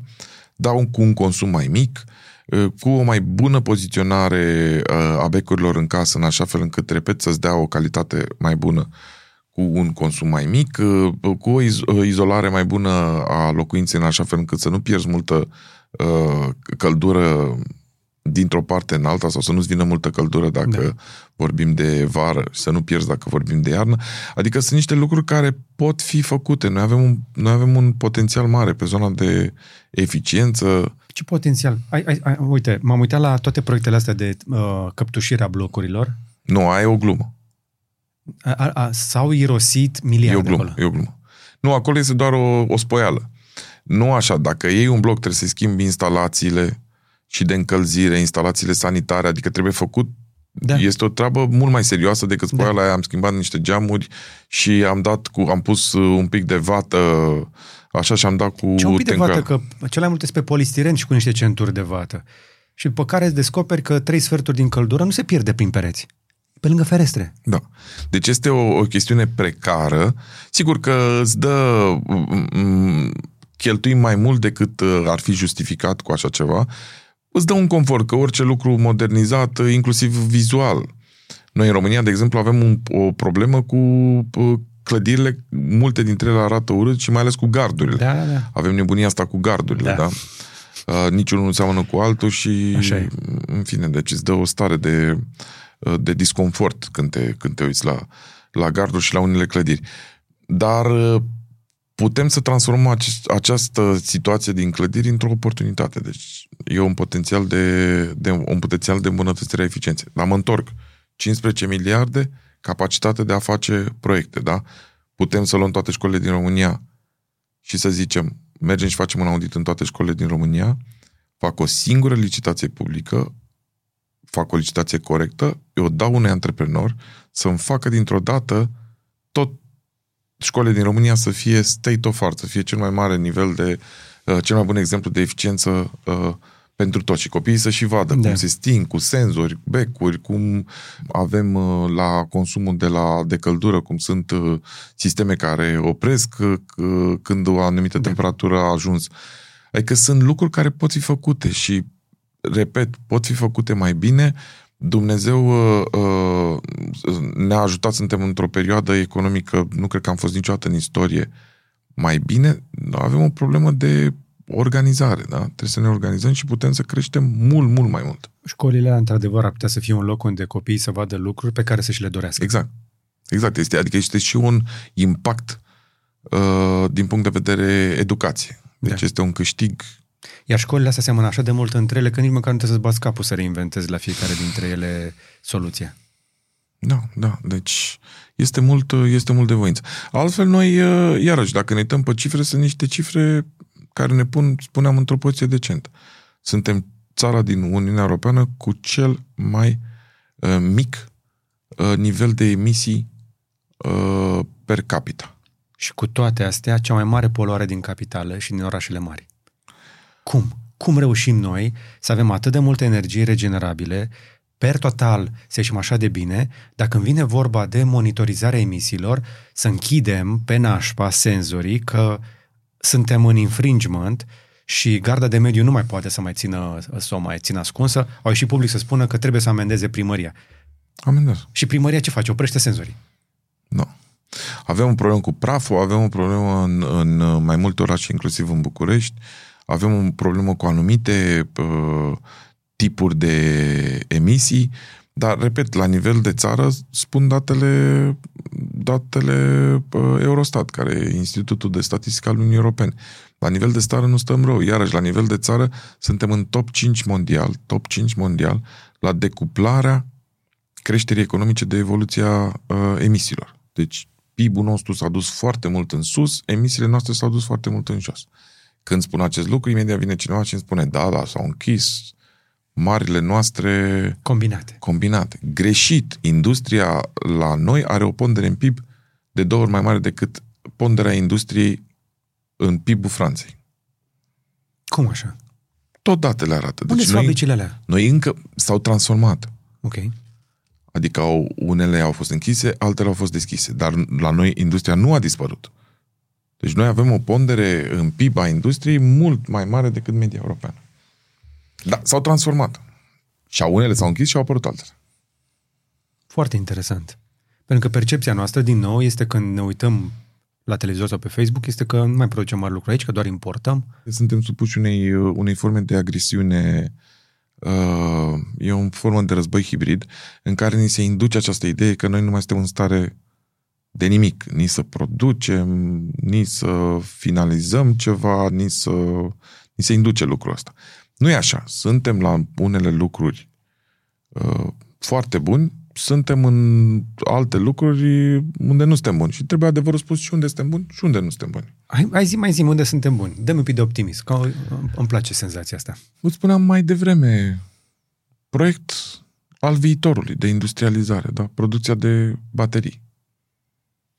Asta e un exemplu. La ce altceva mai performant? Și zic ăștia, uite, noi nu suntem zice, Orban face în Ungaria nu știu câte fabrici de baterii. Păi da, pentru că vin chinezii acolo să producă. Greșit. Orban nu face nimic în Ungaria. Da? Dar cine? Fac chinezii în Ungaria. Așa. Niște baterii. Cu ingineri chinezi și cu paznici unguri. Da? Nici măcar nu se angajeze și cu proprietari acolo în fabrică? Și cu proprietari chinezi. Da? Proprietari chinezi, ingineri chinezi, paznici unguri pe teren din Ungaria, da? Pus la dispoziție de guvern. O să plătească taxe și impozite măcar acolo. Noi ce facem? Ingineri români, okay. Patroni români, da? Pe pământ românesc, da? Care are mai mult de câștigat din asta? O să vedem. Că poate patronul ăla după aia își mai face și un hotel la Brașov, își mai face și o pensiune la Constanța, mai investește și în altceva, așa banii în Ungaria se duc. Adică trebuie de fiecare dată să ne uităm cu foarte mare atenție. Dar nu sunt doar chinezi. Ungaria o să mai atragă și Mercedes acolo. Sunt fabrici de automobile importante care s-au așezat acolo în Ungaria. Da, aici este un lucru bun. Cum și noi avem și Dacia și Ford, trebuie să ne gândim. Dacia, Ford, ce vor produce în viitor? Când vor face trecerea la electric, o vor face aici, cum mai putea să-i ajutăm? Adică Dar, repet, nu trebuie să ne punem nici să ne umflăm în piept mai mult decât este cazul, că mai avem multe, foarte multe probleme, dar nici să ne punem cenușă în cap mai mult decât este cazul. Iar, repet, dacă mă uit la economie, e bine. Economia crește. Dar trebuie lăsată. Crește, dar antreprenorii se simt gătuiți de taxare. Din ce în ce, în loc să-i lase, că asta ar trebui, lăsați-i. Mai ales că noi e cea mai competentă conducere a statului, da? Lasă economia să meargă, economia își face treaba. Nu-i mai agresați cu taxe. Păi ce să facem? Păi stați și colectați ce ați impus deja, colectați-vă taxele, luați-vă taxele pe care aveți să vi le luați și vedeți cum le cheltuiți. Dar evaziunea... Schema asta din energie... Așa. Au făcut o schemă din energie, am spus public, le-am spus și în privat. Nu faceți schema asta, Care e treaba cu schema asta? Pentru că este... și asta e, noi ne uităm la mărunțiși, la evaziunea fiscală a micilor afaceri, buticari și tot felul de antreprenori mici, când de fapt marile tunuri sunt în altă parte. Schema din energie, știi când ne-a costat până acum? 7 miliarde de euro. Schema care face ce? Hai să explicăm. Compensările astea din energie. Adică noi am venit și am spus așa. Singurii din Europa. Dragi prețuri. Nu puteți voi să creșteți câtă subvenție putem să dăm noi. Ia să vedem. Puteți să creșteți prețurilor mai mult decât putem să dăm noi subvenție? Cui? La toată lumea. Cât? Nelimitat. 7 miliarde. Păi de ce? De ce la toată lumea? De ce îmi dați mie? Că am fost 7 ani partener la Deloitte. Și tu ai subvenții la curent acasă. Da, da. V-am cerut? Nu. Vreau să consum mai puțin? Ar trebui să alerg după cei mici, că mi-alergă prin casă și mi-a prins toate luminile. Să alerg să sting lumine, dacă vreau. Da, sau să schimb întrerupătoare, să pun cu senzori, să mi se oprească singure după un timp în care nu mai e mișcare în cameră. Deci, repet, o subvenție dată absolut aiurea, da? Ce puteai să faci? Păi puteai să dai o subvenție pentru unii chiar care aveau nevoie mai multă decât dădeai, decât ai dat. Deci dădeai chiar mai mult. Dar o parte din subvenția aceasta să o dai sub forma unor vouchere prin care omul respectiv să-și facă ceva în casă. Să-și pună o centrală cu un randament mai bun, să-și pună o pompă de căldură cu un randament mai bun, să-și pună un... 7 miliarde. Da. Da, bani aruncați. Bani aruncați. 7 miliarde. Că vorbeam mai devreme de alea 10 miliarde, însemna 1 milion de pompe. Mulți. Bani aruncați. Bani aruncați degeaba. Deci puteam să avem județe întregi trecute complet la electric de pe lemne și gaze. Și după aia ce am făcut? Am dat o subvenție generalizată. Și n-am rezolvat nimic. Nu, și n-am rezolvat nimic. Nu știm unde-s banii. Și apoi am zis, ups, deficit. Hai să explicăm chestia ce asta. Trebuie să facem. Nu înțeleg oamenii că, de fapt, dând subvenții, ajutând săracii, și, dar nu doar săracii, pe toată lumea, de fapt ne furăm pe noi toți. Pe cei săraci eu cred într-o societate, nu cred în societăți polarizate. Așa este. Noi nu trebuie să ajungem să ne alergăm pe stradă unii cu alții, unii care avem mașini și unii care nu avem mașini, să ne dăm în cap. Nu, eu cred într-o societate în care cei mai săraci sunt stimulați să lucreze, sunt ajutați să lucreze, și sunt ajutați în general dacă nu, mai ales dacă nu pot lucra sau dacă Dar dacă dai la toată lumea, care de fapt țeapa? Care-i păcăleala? De ce îmi dai mie? Eu nu ți-am cerut, ci Dumnezeu a făcut în așa fel încât să lucrez într-un mediu și niște organizații și că am învățat. Eu nu am nevoie de la stat de subvenție. Deci nu am nevoie, da? De ce mi dai fără să-ți o fi cerut? Ca să votez. Ca mine sunt alții. Păi eu de oricum nu votez în funcție de asta. Tu nu. Eu votez, eu vreau să văd că țara are un plan, că economia nu mai este agresată fără motiv, că vine statul și face autostradă care să traverseze Carpații, că se duce la Bruxelles și reușește să intrăm în Schengen, să ne crească prețul, să ne crească PIB-ul cu 1% în anul următor, pentru că economia va capitaliza această intrare și așa mai departe, da. Că la Hidroelectrica, dacă e companie de stat administrată, își instalează panouri pe lacuri, că Taromul zboară la Londra cu avioane noi, companie de stat, că CFR-ul devine o opțiune și când te duci la Brașov, te duci cu mare drag cu trenul zăpezii decât să stai 5 ore pe drum și așa mai departe. Da. Ce nu înțelegem noi este că de fiecare dată când investim în zona asta de energie, de fapt nu investim în facturi mai mici. Sau dacă dăm subvenții, de fapt nu ajutăm. Dacă ajutăm oamenii săraci, îi ajutăm. Acolo e un ajutor. Dar faptul că subvenționăm energia, subvențiile în esență sunt efectiv mutarea unei datorii mai încolo sau la altcineva. Deci, și subvențiile pentru cei care au nevoie, date celor care au nevoie. Da? Iarăși, dacă se poate, ajutați, adică e vorba aceea, cred că din Biblie, e mult mai important să-l învăț să pescuiască decât să-i dau pește, da? E mult mai important să-l învăț ce are să facă, să-i dau undiță, să-l învăț ce să facă, decât să-i dau odată niște bani cu care eu știu ce face cu ei. Da. Sau să-i dau sub formă de subvenție într-un tarif care nici nu știu unde se duc, apar niște băieți deștepți peste noapte. Imediat se adaptează la situația asta și folosesc prilejul imoral, dar legal, pe un cadru legal creat de stat, imoral din punct de vedere principial și imediat fructifică momentul. Deci numai câte câte sobe am fi spart în orașe de banii ăștia. Cât fum, pentru că este mult prea mult fum, e mult prea mult praf, e mult prea mult fum, n-avem centuri verzi în jurul orașelor. Și din cauza asta, orașele noastre sunt printre cele mai poluate din Europa, speranța de viață este mai mică din cauza poluării. A ieșit primul ministru săptămâna asta și a spus că avem prea mult cancer. Păi nu vedem o corelare între poluare și chestiile astea? Adică, serios, faptul că am o factură mai mică la curent, toată lumea, și pe partea asta la altă, uite unde-i gaura. Da, este și o chestiune de poluare, este și o chestiune de educație, că nu ne ducem să ne verificăm, să ne facem controlele periodice. Repet, mai sunt multe lucruri de făcut.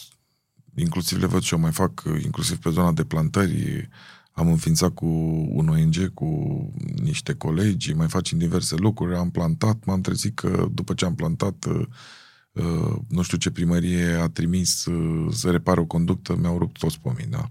Am replantat, după aia s-au trezit că fac iarăși pe acolo o conductă, da, iarăși au stricat. Deci e ca în construiești, se strică, construiești, se strică. Acum mai depinde și de, repet, se vede diferența și prin țară, dacă mergi, se vede diferența între conducători, da? Și la nivel local. Da. Vezi cum arată Cluj, vezi cum arată oraș, vezi cum arată Beclean, e un oraș din Bistrița, Beclean. Dar nu știu dacă câți au fost acolo. 30% a crescut populația în ultimul timp, construit o stațiune turistică de la zero și o grămadă de lucruri. Da. Este, acolo e o implicare, e o conducere și la nivel local. Da? Deci se văd aceste diferențe, unde există conducere. Iar supărarea, repet, este că noi chiar putem, mai ales pe zona aceasta de energie, noi putem să fim un jucător greu. Pentru că, slavă Domnului, avem relief, avem resurse, avem și soare, avem de toate. Avem resurse, avem tradiție, avem...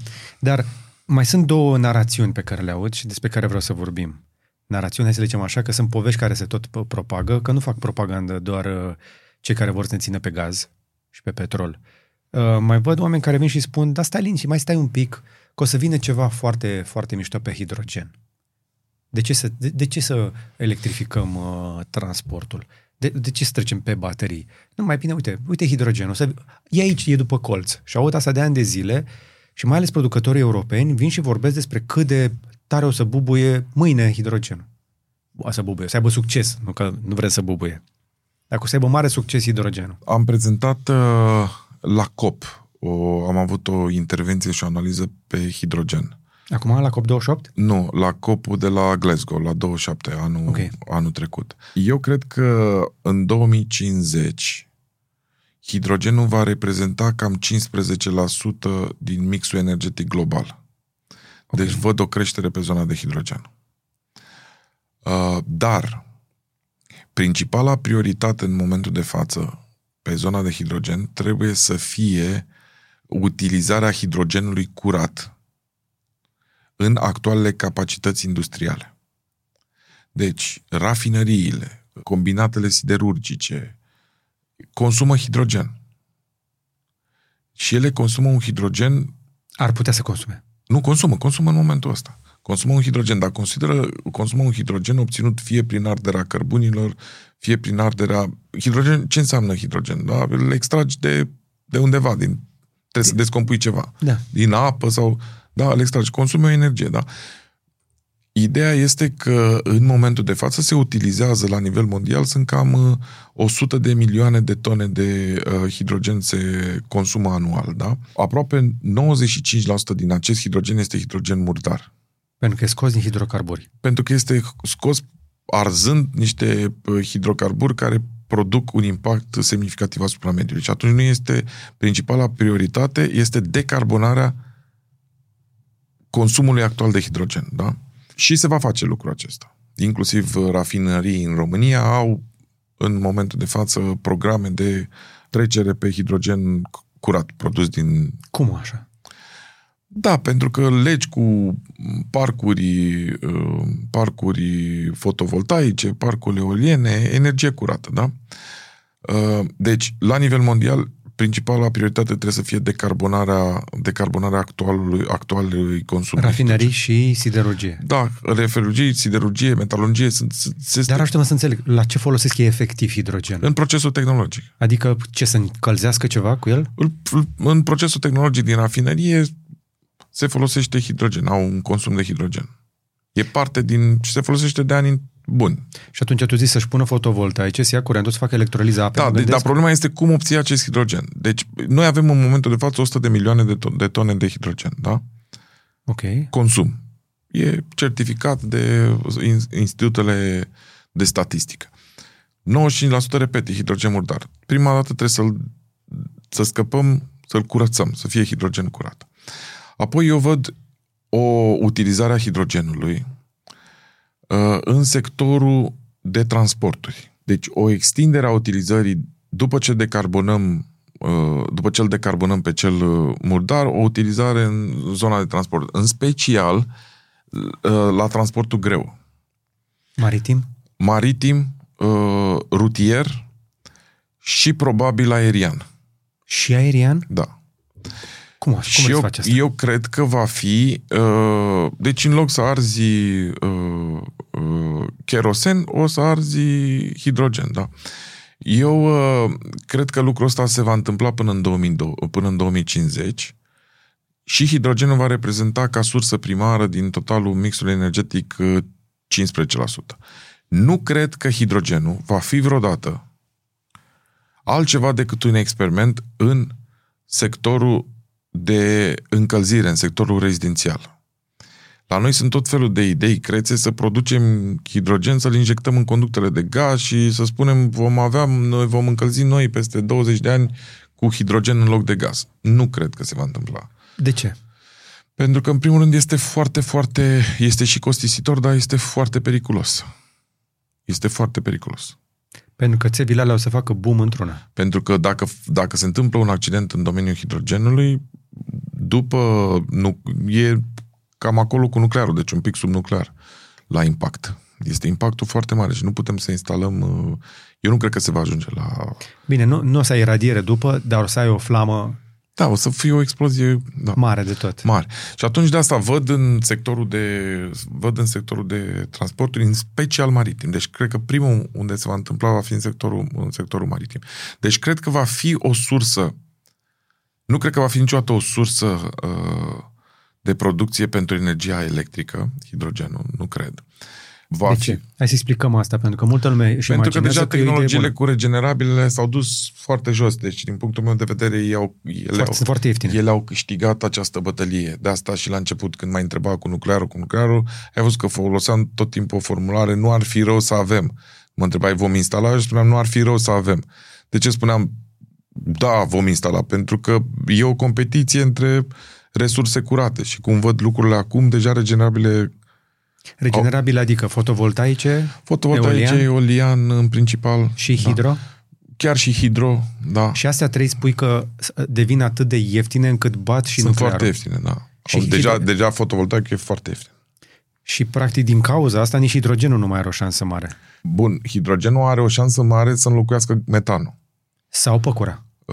Deci el să devină un combustibil utilizat în proces industrial unde nu poți să utilizezi energie electrică și atunci să utilizezi energie electrică, să descompui apa, să extragi hidrogenul din apă și să-l utilizezi în locul metanului. Ok. Da? În diverse procese de... Și atunci, nu ți se pare că este doar de fațadă chestia asta, promisiunea asta cu carbon capture? Nu. O idee bună? Eu cred că fără această tehnologie planeta nu poate fi salvată. Să capturezi carbonul din atmosferă? Da. Okay. Când am fost la COP-ul acesta n-am mai fost, pentru că mi se pare deja că s-a transformat într-un fel de eveniment de ăsta așa de... L-ai văzut pe ăla din Dubai? N-am mai fost. Încă de la Glasgow am început să fiu dezamăgit. Dar la Glasgow eu am interacționat foarte mult cu delegația Indiei. Există 4 poluatori mari la nivel mondial. Statele Unite, fac un pas înainte, unul înapoi. Chinezii, care declarativ sunt foarte angajați, faptele și datele lor sunt... Pe dos. Sunt construiesc pe carbune enorm de mult. Am sentimentul că mint foarte mult. Ce surpriză. Indienii care sunt foarte sinceri spun că ei nu fac nimic. Deci al treilea populator. Pentru că se scoată populația din sărăcie. Exact. Și al patrulea, Uniunea Europeană, care nu poate să salveze singură planeta, indiferent ce face. Uniunea Europeană produce undeva 8-9% din totalul gazelor cu efect de seră. Deci nu are ce să facă singur, fără ceilalți. Și atunci, indienii și chinezii construind centrale pe cărbuni, într-o veselie, din punctul meu de vedere, dacă nu se dezvoltă această instalație de captare, stocare și poate chiar utilizare a carbonului, vom rata obiectivele de la Paris. Păi, ci că le-am fi ratat deja. Ci că am fi ratat 1,5, dar da, v-am ratat și 2. Și dincolo de 2 deja e... Dincolo de 2, cu Dumnezeu înainte. Vorbim de 2 grade peste... Da. Pragul de înainte de industrializare, exact. Lucru care ne va duce de la o planetă cu 4 anotimpuri în zona temperată la o planetă cu 12 anotimpuri, am auzit, asta e ultima teorie. Da, și cu ghețari topiți cu milioane de virus ieșiți din ghețari. Vedem acum că sunt tot felul de boli. Da. Am un coleg care și-a scos prietena din spital după ce a făcut 3 infecții diferite, simultan. Da. Deci este și o consecință la ce se întâmplă acolo. De asta trebuie să fim conștienți. Acum, la nivel global, noi suferim de un deficit de leadership pe zona aceasta. Niciodată în istoria ei, omenirea nu a avut atât de mulți lideri slabi sau demenți. Sau demenți. Da. Demenți ce înseamnă? Cu demență clară, că sunt în vârstă, sunt decrepiți. Vârsta să-și cunosc foarte mulți oameni demenți în sensul de pur și simplu nebuni, adică fără niciun fel de... N-are nicio legătură cu vârsta. Are legătură cu starea ta de spirit, adică... Și de sănătate mentală. De sănătate mentală, adică tot felul de nebuni și de oameni slabi. Deci este o combinație de nebuni și de oameni slabi sau de rău intenționați. Stăteam de vorbă cu cineva din zona de antreprenoriat care îmi spunea o chestie și mi-a rămas în minte. Cristianețiu. Da. Zicea o treabă, zice, băi, suntem într-un moment foarte prost pentru că e nevoie de oameni noi în zona de administrație și de politică, doar că a devenit un loc atât de murdar încât da, ăștia din antreprenoriat spun, ce rost are să mă duc acolo? Da. Nici măcar nu câștig și dacă mă mai și duc și vreau să schimb ceva, ăștia oricum nu o să mă respecte, nu o să mă aprecieze. Deci nu o să fac nici bani, îmi omor și business-ul, lăsând un business-ul deoparte și o să ies de acolo total... nenorocit și cu sănătatea praf și cu așa imaginea distrusă. Așa e. Din păcate este nevoie de o rebrandire și îți spun din experiența personală. Deci dacă te uiți cum arătam când m-am dus la guvern, cum am ieșit de acolo, da? Fizic. Adică dacă compar fotografiile înainte și după, se vede o diferență. Da? Câți ani? 46. Deci cât am stat acolo, am îmbătrânit 5-6 ani, da? Deci într-un an. Am observat asta. Cei care trec prin guvern sau prin orice fel de instituție publică cu răspundere îmbătrânesc de 5 ori mai repede. Deci dacă vrei să faci ceva, este că nu este o... Plus că nimeni nu există această recunoaștere. Dumnezeu ăsta a venit, a făcut și a dedicat, a plecat de la un salariu mare, de la un confort pe care l-avea ca să facă ceva. E că toată lumea te suspectează că ai furat ceva, ai făcut, ai un interes personal, un interes meschin. Adică nu te crede nimeni că, dom'le, am făcut un lucru pentru societate, pentru țara asta, sunt niște lucruri așa, apare o... Dacă te ajută la ceva, să știi că noi aici apreciem munca ta și am vrea să ne ții partea. Da. Nu, că eu nu regret nimic din ce am făcut, deci nu regret absolut nimic, dar tot a fost o experiență, deci nu am... Ți-ai luat mașina electrică sau te gândești la una? Singurul gând care îți vine în minte este unde o încarci. Îți recomandăm stația electrică pe care o folosește și George, cea de 22 de kWh de la Victron. Se instalează rapid, îți recomandăm și un profesionist pentru asta și este atât de deșteaptă încât îți poate calcula și poate, doar dacă vrei, să comute între panourile fotovoltaice și rețeaua publică de electricitate ca să obții cel mai bun preț pe kilowatt. O găsești acum pe Gadget Boutique, magazinul nostru cu cele mai bune gadgeturi. Alege să cumperi de la noi, de pgb.ro, doar gadgeturi alese și testate de noi. Deci partea asta de hidrogen, hai să zicem că am lămurit-o. Și îmi place că cineva cu experiență, încă o dată, cu informație, cu care înțelege, vine și o spune pe șleau. Hai să nu mai visăm la hidrogen în automobile sau acasă, Hai să ne concentrăm pe chestiile care acum deja s-au maturizat, sunt disponibile, sunt ieftine și merg, sunt verificate, da? Deci, pentru România, prioritatea, din punctul meu de vedere, prioritatea în domeniul hidrogenului ar trebui ca portul Constanța să poată fi transformat pentru a primi vapoare pe hidrogen. Deci, din punctul meu de vedere, aceasta este prioritatea. Și să le alimenteze ca să poată să duce mai departe. Ca să poată să alimenteze. Și dacă se poate, eventual instalate și câteva stații de alimentare cu hidrogen pe Dunăre. Și poate... Dar în afară de asta, să ne apucăm cu conducte cu asta este o utopie. Da. Pentru că hidrogenul e o moleculă atât de mică încât nu poți să-l ții. Da. Nu stă. Da. Ar fi niște pierderi fantastice. Și dacă tot retehnologizăm cu rafinările, cum ai spus, poate nu mai putea aia de la Ploiești, că orașul ăla miroase non-stop. Oricum nu ar trebui... Să miroasă? Nu. Spune-le astea ploieștenilor. Ei s-au obișnuit, nici măcar nu mai reclamă nimeni la garda de mediu. Ar trebui să-și facă instituțiile treaba. Deci nu este normal. Și atunci hai să mai vorbim despre o chestie care iarăși este promovată ca fiind o mare soluție de viitor. Combustibilii sustenabili. Aceste SAF-uri. Benzina sintetică sau cherosenul sustenabil. Da. Le vezi viabile? Da. Le vezi soluții? Da. Unde? Pentru ce? Pentru înlocuirea combustibilor clasici.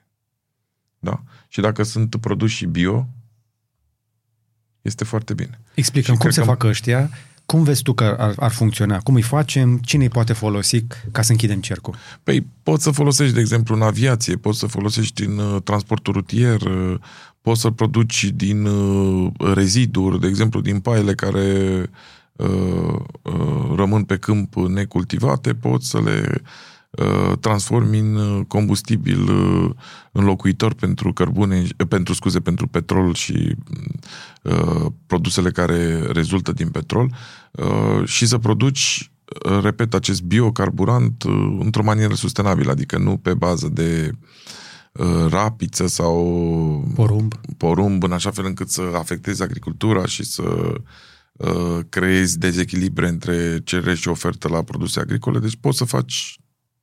Da.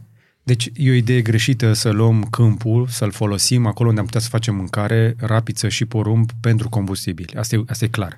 Trebuie să fim atenți pentru că avem nevoie e nevoie mare și de mâncare. Adică de asta spun tot timpul inteligent. Deci trebuie să facem niște... Nu le poți spune agricultorilor gata, nu mai produceți voi fermieri, vom instala numai panouri fotovoltaice și, apropo, ca să se revigoreze pământul, 3 ani de acum încolo lăsați burienile pe câmp.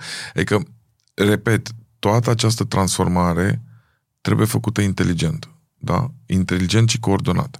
Dar eu mă gândeam la altfel de combustibili sustenabili, aparent sustenabili, sintetici. Asta cu captura de carbon din aer, se iau carbonul din atmosferă și să fac benzină ca să poată da oamenii cu mașini pe benzină în conoare liniștiți, fără stres că poluează. Se pare sustenabil? Sunt multe proiecte de cercetare în multe domenii. Eu cred în posibilitatea de înlocuire a petrolului și a gazului cu combustibil alternativ. Da? Sunt multe soluții, unele mai avansate, altele mai puțin avansate. Sper să înțeleagă acest lucru pe termen scurt și cei din OPEC, pentru că ei, în momentul în care manipulează prețurile în OPEC, e un cartel care... Practic, un cartel legal. Este un cartel legal și total imoral, care stabilesc prețurile cum vor ei, dar trebuie să gândească că, în funcție de cum le vor stabili, vor accelera această schimbare, această tranziție. Ea se întâmplă, dar rapiditatea ei, ce soluții vom alege, rămâne de văzut. Păi și ce trebuie să știe oamenii care se uită acum la noi? Să stea liniștiți să-și cumpere și următoarea mașină pe benzină, că o să vină niște combustibili așa sustenabili în următorii, 6-8 ani? Eu aș paria pe electric. Deci pariul meu este pe electric pentru sectorul de transporturi. Sigur, acum depinde de fiecare, că noi avem în România cea mai mare subvenție la cumpărarea unei mașini electrice. Aveam. A mai scăzut. Dar cred că oricum este... La 5.000 e decent. E peste Germania. Germania dă 4.500. Ok. Da? Deci este încă peste Germania, s-ar putea în continuare, chiar dacă s-a redus la jumătate, în continuare să fie cea mai mare sau printre cele mai mari. Da? Da. Dar noi avem o mare subvenție pentru mașini electrice. Nu producem nicio mașină electrică în România, din păcate. Nici la Ford, nici la Dacia. Da? Și nu investim suficient în stații de încărcare. Ok. Da? În stații publice de încărcare. Da? Și atunci... Da, am auzit că lanțurile de benzinării se duc după fonduri europene ca să spună stații de încărcare, ceea ce mi se pare foarte bine. Trebuie să fac asta de acum 6 ani, dar asta e altă discuție. Stațiile de benzinărie ar fi trebuit să-și pună exact de acum 6 ani. Pentru că vor pierd clienți, vor deveni din ce în ce mai puțin relevante dacă nu vor pune... Am dat 7 lei la benzinărie alaltăieri pentru cafea. Ele câștigă foarte mult... Știți cine este cel mai mare vânzător de cafele din România? De departe. Petrom. Ok. Pentru că ei câștigă foarte mulți bani, toate companiile care au... Tu știi că ai fost acolo. Da. Și mai sunt în continuare. Mai ești? Da, sunt reprezentantul statului în Consiliul de Supraveghere. Ce tare! Da. Și încerc să contribui la transformarea companiei. Și la ce locații super premium are Petromul peste tot? Eu mă așteptam să aibă câte 4, 5, 6 stații de încărcare rapidă. O să aibă. Povestește-mi. O să aibă. Nu vreau să vorbesc mult despre Petrom, că rolul de supraveghetor nu... Am stabilit asta de la început, ne spui cât poți. Da. Dar strategia e publică, adică e angajament de instalare. Sunt la toate nodurile, sunt pe autostrăzi, aș vrea să văd stații peste tot. Este un angajament clar de instalare de stații de încărcare pentru mașini electrice și angajamentul va fi depășit. Adică vor fi instalate mai multe decât compania s-a angajat. Deci nu benzină sintetică, mașini electrice. Deci eu aș merge, e o decizie personală. Da, e o decizie informată. Singura chestiune unde este de gândit e dacă e full electric sau dacă este hibrid. De exemplu, în momentul de față, cu toate eforturile Petrom și ale altora, Renovatio, care au instalat multe stații, sunt mai multe firme, Enel a instalat multe stații, da? Suntem departe, pentru că lipsește infrastructura publică. Deci cu tot efortul acesta privat, lipsește infrastructura publică. Adică ce lipsește? Păi lipsesc stațiile în marile parcări, în spații publice. Trebuie să ne gândim la următorul lucru. Un om locuiește la bloc. Uh-huh. Da? Dacă locuiești la un bloc în București, să zicem în Berceni, nu ai parcare și îți parchezi mașina pe unde găsești pe stradă, da? Poți să ții mașină electrică? Nu. E foarte greu. Pentru că nivelul de commitment trebuie să fie maxim. Atunci este o soartă, este un gambling cu mașina electrică. Dacă nu ai un spațiu, că este la birou, că este la tine acasă, de regulă este acasă, da? Și atunci de ce am dat 10.000 de euro și de ce dau 5.000 de euro pentru achiziția de mașini, în condițiile în care niciuna nu e produs în România, în loc să investesc 5.000 de euro sau 10.000 de euro în dezvoltarea stațiilor de încărcare. Aha. Deci da, fondul de mediu are și programul ăla de stații de încărcare, acel Electric Up. Nu, dar aș da mult mai mult. Aș face mult mai mult și mult mai puțin. Adică întâi creezi infrastructura. Pentru că dacă îți iei o mașină electrică și este singura ta mașină, da? Repet, trebuie să ai obligatoriu un loc de încărcare. Dacă nu-i la birou, este acasă. Dacă ai casă... se rezolvă ușor. Dar dacă ai casă în Pipera sau undeva, da? Și îți instalezi acasă și nu, noaptea ți-o încarci și nu ai această problemă. Întrebarea mea este, chiar ai nevoie de acești 5.000 sau 10.000 de la stat? Ți-o iei oricum. Eu mi-am făcut oricum și mi-am scos banii din economia la carburant. Ți-ai scos oricum și ți-ai făcut-o oricum, fără acești 5 sau 10.000, da? Pentru mine, socoteala asta, eu am și arătat calculele, eu trăiesc așa de 7 ani. De 6 ani am panouri, 7 ani am panouri, de 6 ani sunt prosumator, am impresia, și am mașină electrică de vreo 4-5. Mi-am cam scos banii din investiția inițială, acum sunt ca cernavodă. Exact. Sunt pe amortizare. Da. Dar mă gândeam acum, în timp ce povesteai, de ce nu am face noi un program pentru asociațiile de proprietari de la blocuri și să le dăm fonduri să pună câte o stație rapidă la câteva blocuri? N-ar fi o soluție? Ideea este în felul următor. Putem pune o stație, Dar, să ții rapide între blocuri. Da, dar cine pune sistemul de ăsta de plată, da, trebuie să plătească, nu poate să fie gratis. Una din rețelele astea mari. Adică aici trebuie un parteneriat, trebuie să pui la dispoziție niște spații de încărcare. Să lași pe unul dintre cei pe care l-am menționat, da, că trebuie să ai sistemul, să plătești, nu poți să alimentezi. Faci licitație între, nu știu dacă mai vine Enel X, că de când eu cumpăram, nu știu ce interes mai au. Nu, vor dezvolta masiv. Da? Vor merge în continuare. Ok, uite, ei, Enel X, e renovație, acum i-a cumpărat cine? Petromul, nu? Nu, e un parteneriat cu Petrom. E un parteneriat. Da. Ei renovație. Sau mai deschizi pentru oricine vrea să mai investească. Pentru că există cabluri de curent suficiente prin cartiere, că s-au tras pe vremea când becurile erau pe incandescent. Și acum toată lumea a trecut oricum natural pe LED-uri. Nu prea mai sunt becuri incandescente.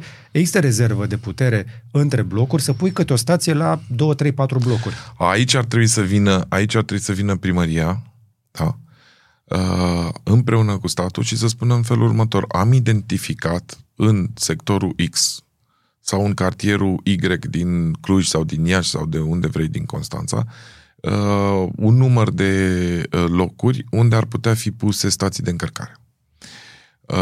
Dragii companii care vă ocupați cu stațiile de încărcare, veniți, faceți o ofertă, noi vă dăm 20 de lei și faceți sau 20 de euro sau 200 sau 2000 de euro sau 5.000 de euro. Poftim, da. Vă dăm 5.000 de euro în loc să dăm pentru mașina electrică. Vă dăm 5.000 de euro, veniți în sens descrescător și spuneți, dom'le, pentru stația asta eu iau 4.000. Dacă îmi dai 4.000, o instalez eu într-un an de zi. El o să zică 3.000, 2.000 și fac o licitație invers. Exact. Și eu îi dau la cineva locația respectivă cu un contract de concesiune și pe locul de parcare și îi ajut să se dezvolte. Exact. Asta înseamnă o utilizare eficientă a resurselor, da? Și atunci eu mă duc și dau 10.000, mă bucur că am vândut 10.000 de Tesla, dar nu mă duc să am o penetrare masivă. Neavând o penetrare masivă și cei care și-au luat Tesla, dacă se vor, Doamne ferește, dacă fac un accident, neavând un număr mare, e mai complicat cu serviciul, ori să stea cu mașina inutilizabilă 2-3 luni și apoi se mai gândesc dacă să fac sau să nu fac, dacă să fie prima mașină sau mașina de rezervă și așa mai departe. Deci, masiv trebuie investit în dezvoltarea... Dar hai să fim un pic pragmatici. Poate să uite cineva care poate să ia chestia asta. Poate tu, în toate comisiile, ședințele, autoritățile care stai de vorbă, vii și le spui, băi, hai să facem efectiv o licitație în care... în toate cartierele, mai ales în marile orașe, să începem din București.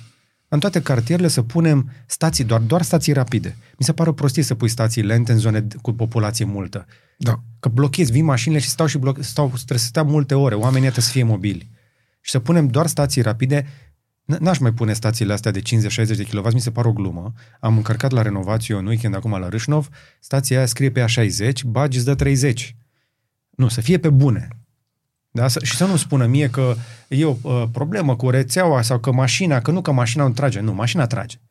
Părerea mea că aici este o chestiune care poate fi gestionată de primării în strânsă coordonare cu companiile de distribuție. Deci primării, companii de distribuție. Și apoi licitație. Licitație cu rețelele astea. Da, ai pus la dispoziție respectivele spații. Perfect. Iar companiile vor câștiga pe termen lung, pentru că practic ele instalează niște bancomate de energie. Exact.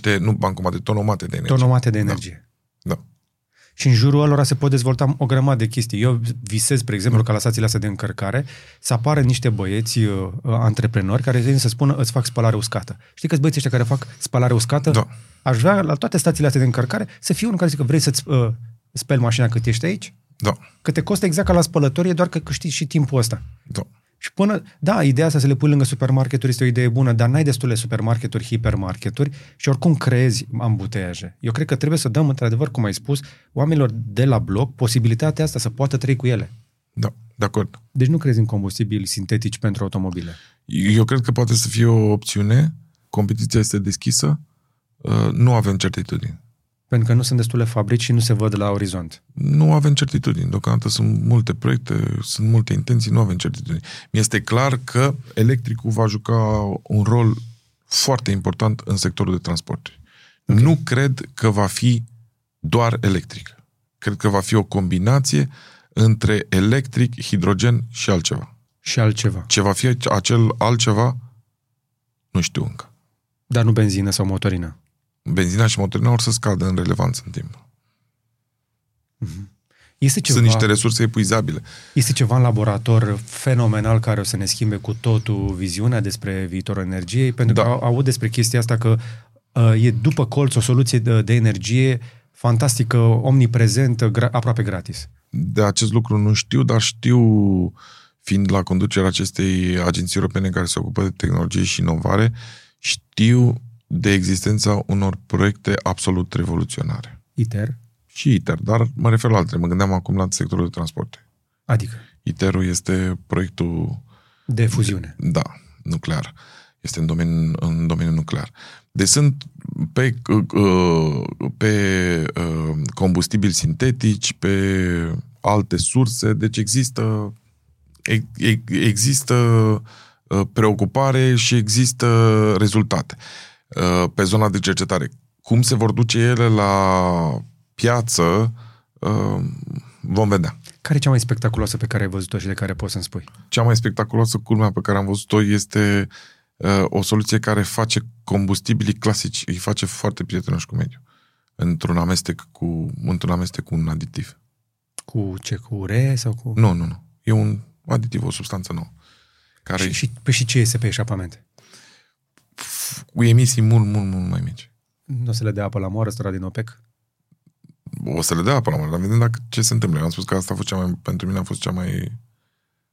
Mm-hmm. Dar asta o să le dea apă la moară celor de la OPEC dacă se va întâmpla. Dar, repet, ceea ce produce OPEC-ul este o resursă epuizabilă. Se va termina. Adică și dacă ar deveni zero impact pe mediu, la un moment dat se va termina. De asta noi avem nevoie de soluții, pentru că resursele acelea sunt epuizabile și avem probleme mari cu mediu. Da? Bătălia pe partea de mediu este în 3 zone. Sector energetic, de producție, lucrurile sunt clare aici. Regenerabil, da. A câștigat, da. Cu ce va mai fi, probabil cu ceva nuclear, vom vedea, da? Dar aici lucrurile sunt clare și mergem într-o direcție bună. În transporturi, încă lucrurile nu sunt clare, e clar că electricul va juca un rol important, nu cred că va fi doar electric, da? Cred că va fi o combinație de soluții, încă lucrurile se mai joacă. Cea mai mare problemă legată de tranziție este sectorul rezidențial. Adică cum reușești să scazi emisiile în sectorul rezidențial. Da. Pentru că e complex. Acolo ai poluare, exact acolo unde trăiești. Acolo unde trăiești și e complicat. Trebuie să intri în blocuri, trebuie să intri în case, trebuie să eficientizezi, trebuie să schimbi instalații, trebuie să treci de la o tehnologie la alta, costuri foarte mari, mult mai mari decât în transporturi. Da. Mult mai mari, de multe ori mai mult. Și factura aia la energie de astăzi sau la renovare de astăzi este mult mai de impact decât să-i promiți omului că va trăi mai mult și mai sănătos. Da. Și de asta spun, cea mai mare prostie pe care poți să o faci acum este în sectorul rezidențial să te gândești că faci 2 tranziții. Deci în loc să te gândești că de la sobă trec la gaze, mai bine te duci direct. Exact. Sau stau. Dacă n-am bani, stau. Ok. Stau, sufăr, strâng din dinți, strâng bani și fac ușor. Uh-huh. Mai am o grămadă de întrebări, dar am stat o grămadă. Mai venim. Mai vii? Da. Bine. M-aș fi bucurat să mai spui de acolo, din proiectele alea speciale pe care le mai vezi, dar mie mi-e teamă că... Nu pot acolo. Nu poți. Că le tai apetitul oamenilor către tranziție sau ce? Nu, dar nu avem niște reguli acolo. Înțeles. Răzvan, mulțumesc. Și eu mulțumesc pentru invitație. Sper că v-a plăcut. Uite, așa arată un om care operează în domeniul energiei, care are un cuvânt de spus, care este foarte bine informat, mai de la sursă de atât, pe la noi am înțeles că e greu de găsit, mai bine informat ca tine. Și m-aș bucura să ne mai vedem când lucrurile mai evoluează. Am învățat câteva lucruri, am înțeles ce merge, ce nu merge și abia aștept viitorul ăsta, prezentul în care noi trăim, mi se pare cel mai exciting din toată evoluția umanității. Pentru că e foarte aproape momentul când vom avea energie aproape gratis și aproape nelimitată. Și asta mi se pare fantastic, pentru că asta ne va schimba tuturor viețile. Da. Iar schimbarea o putem face fiecare dintre noi. În fiecare zi putem să contribuim. Adică nu e că cineva vine și face totul. Nu există magie. Și până la urmă să poți să consumi energie este o formă de prosperitate. Eu cred că ar trebui să putem cu toții să consumăm mai multă energie. Dar curată. Da, e un... Adică nu... Eu repet, atenție la extremisme, pentru că ele nu fac decât rău, vor bloca. Da. Nu putem să ne gândim că ne vom întoarce să trăim în peșteri sau prin păduri, da? Exact. Deci nu se poate. O astfel de lume nu putem imagina. Să nu stau în frig, să stau într-o... Exact. Cine își imaginează așa ceva, de fapt, nu face decât să blocheze această transformare. Exact. Noi trebuie să fim conștienți că avem o problemă pe care trebuie să o rezolvăm, nu dintr-o dată, nu este o soluție magică, am lovit o baghetă de ceva și mi s-a rezolvat, o rezolvăm în fiecare zi. Da, este ca și cum, e la fel cum te îngrijești de sănătatea ta, da?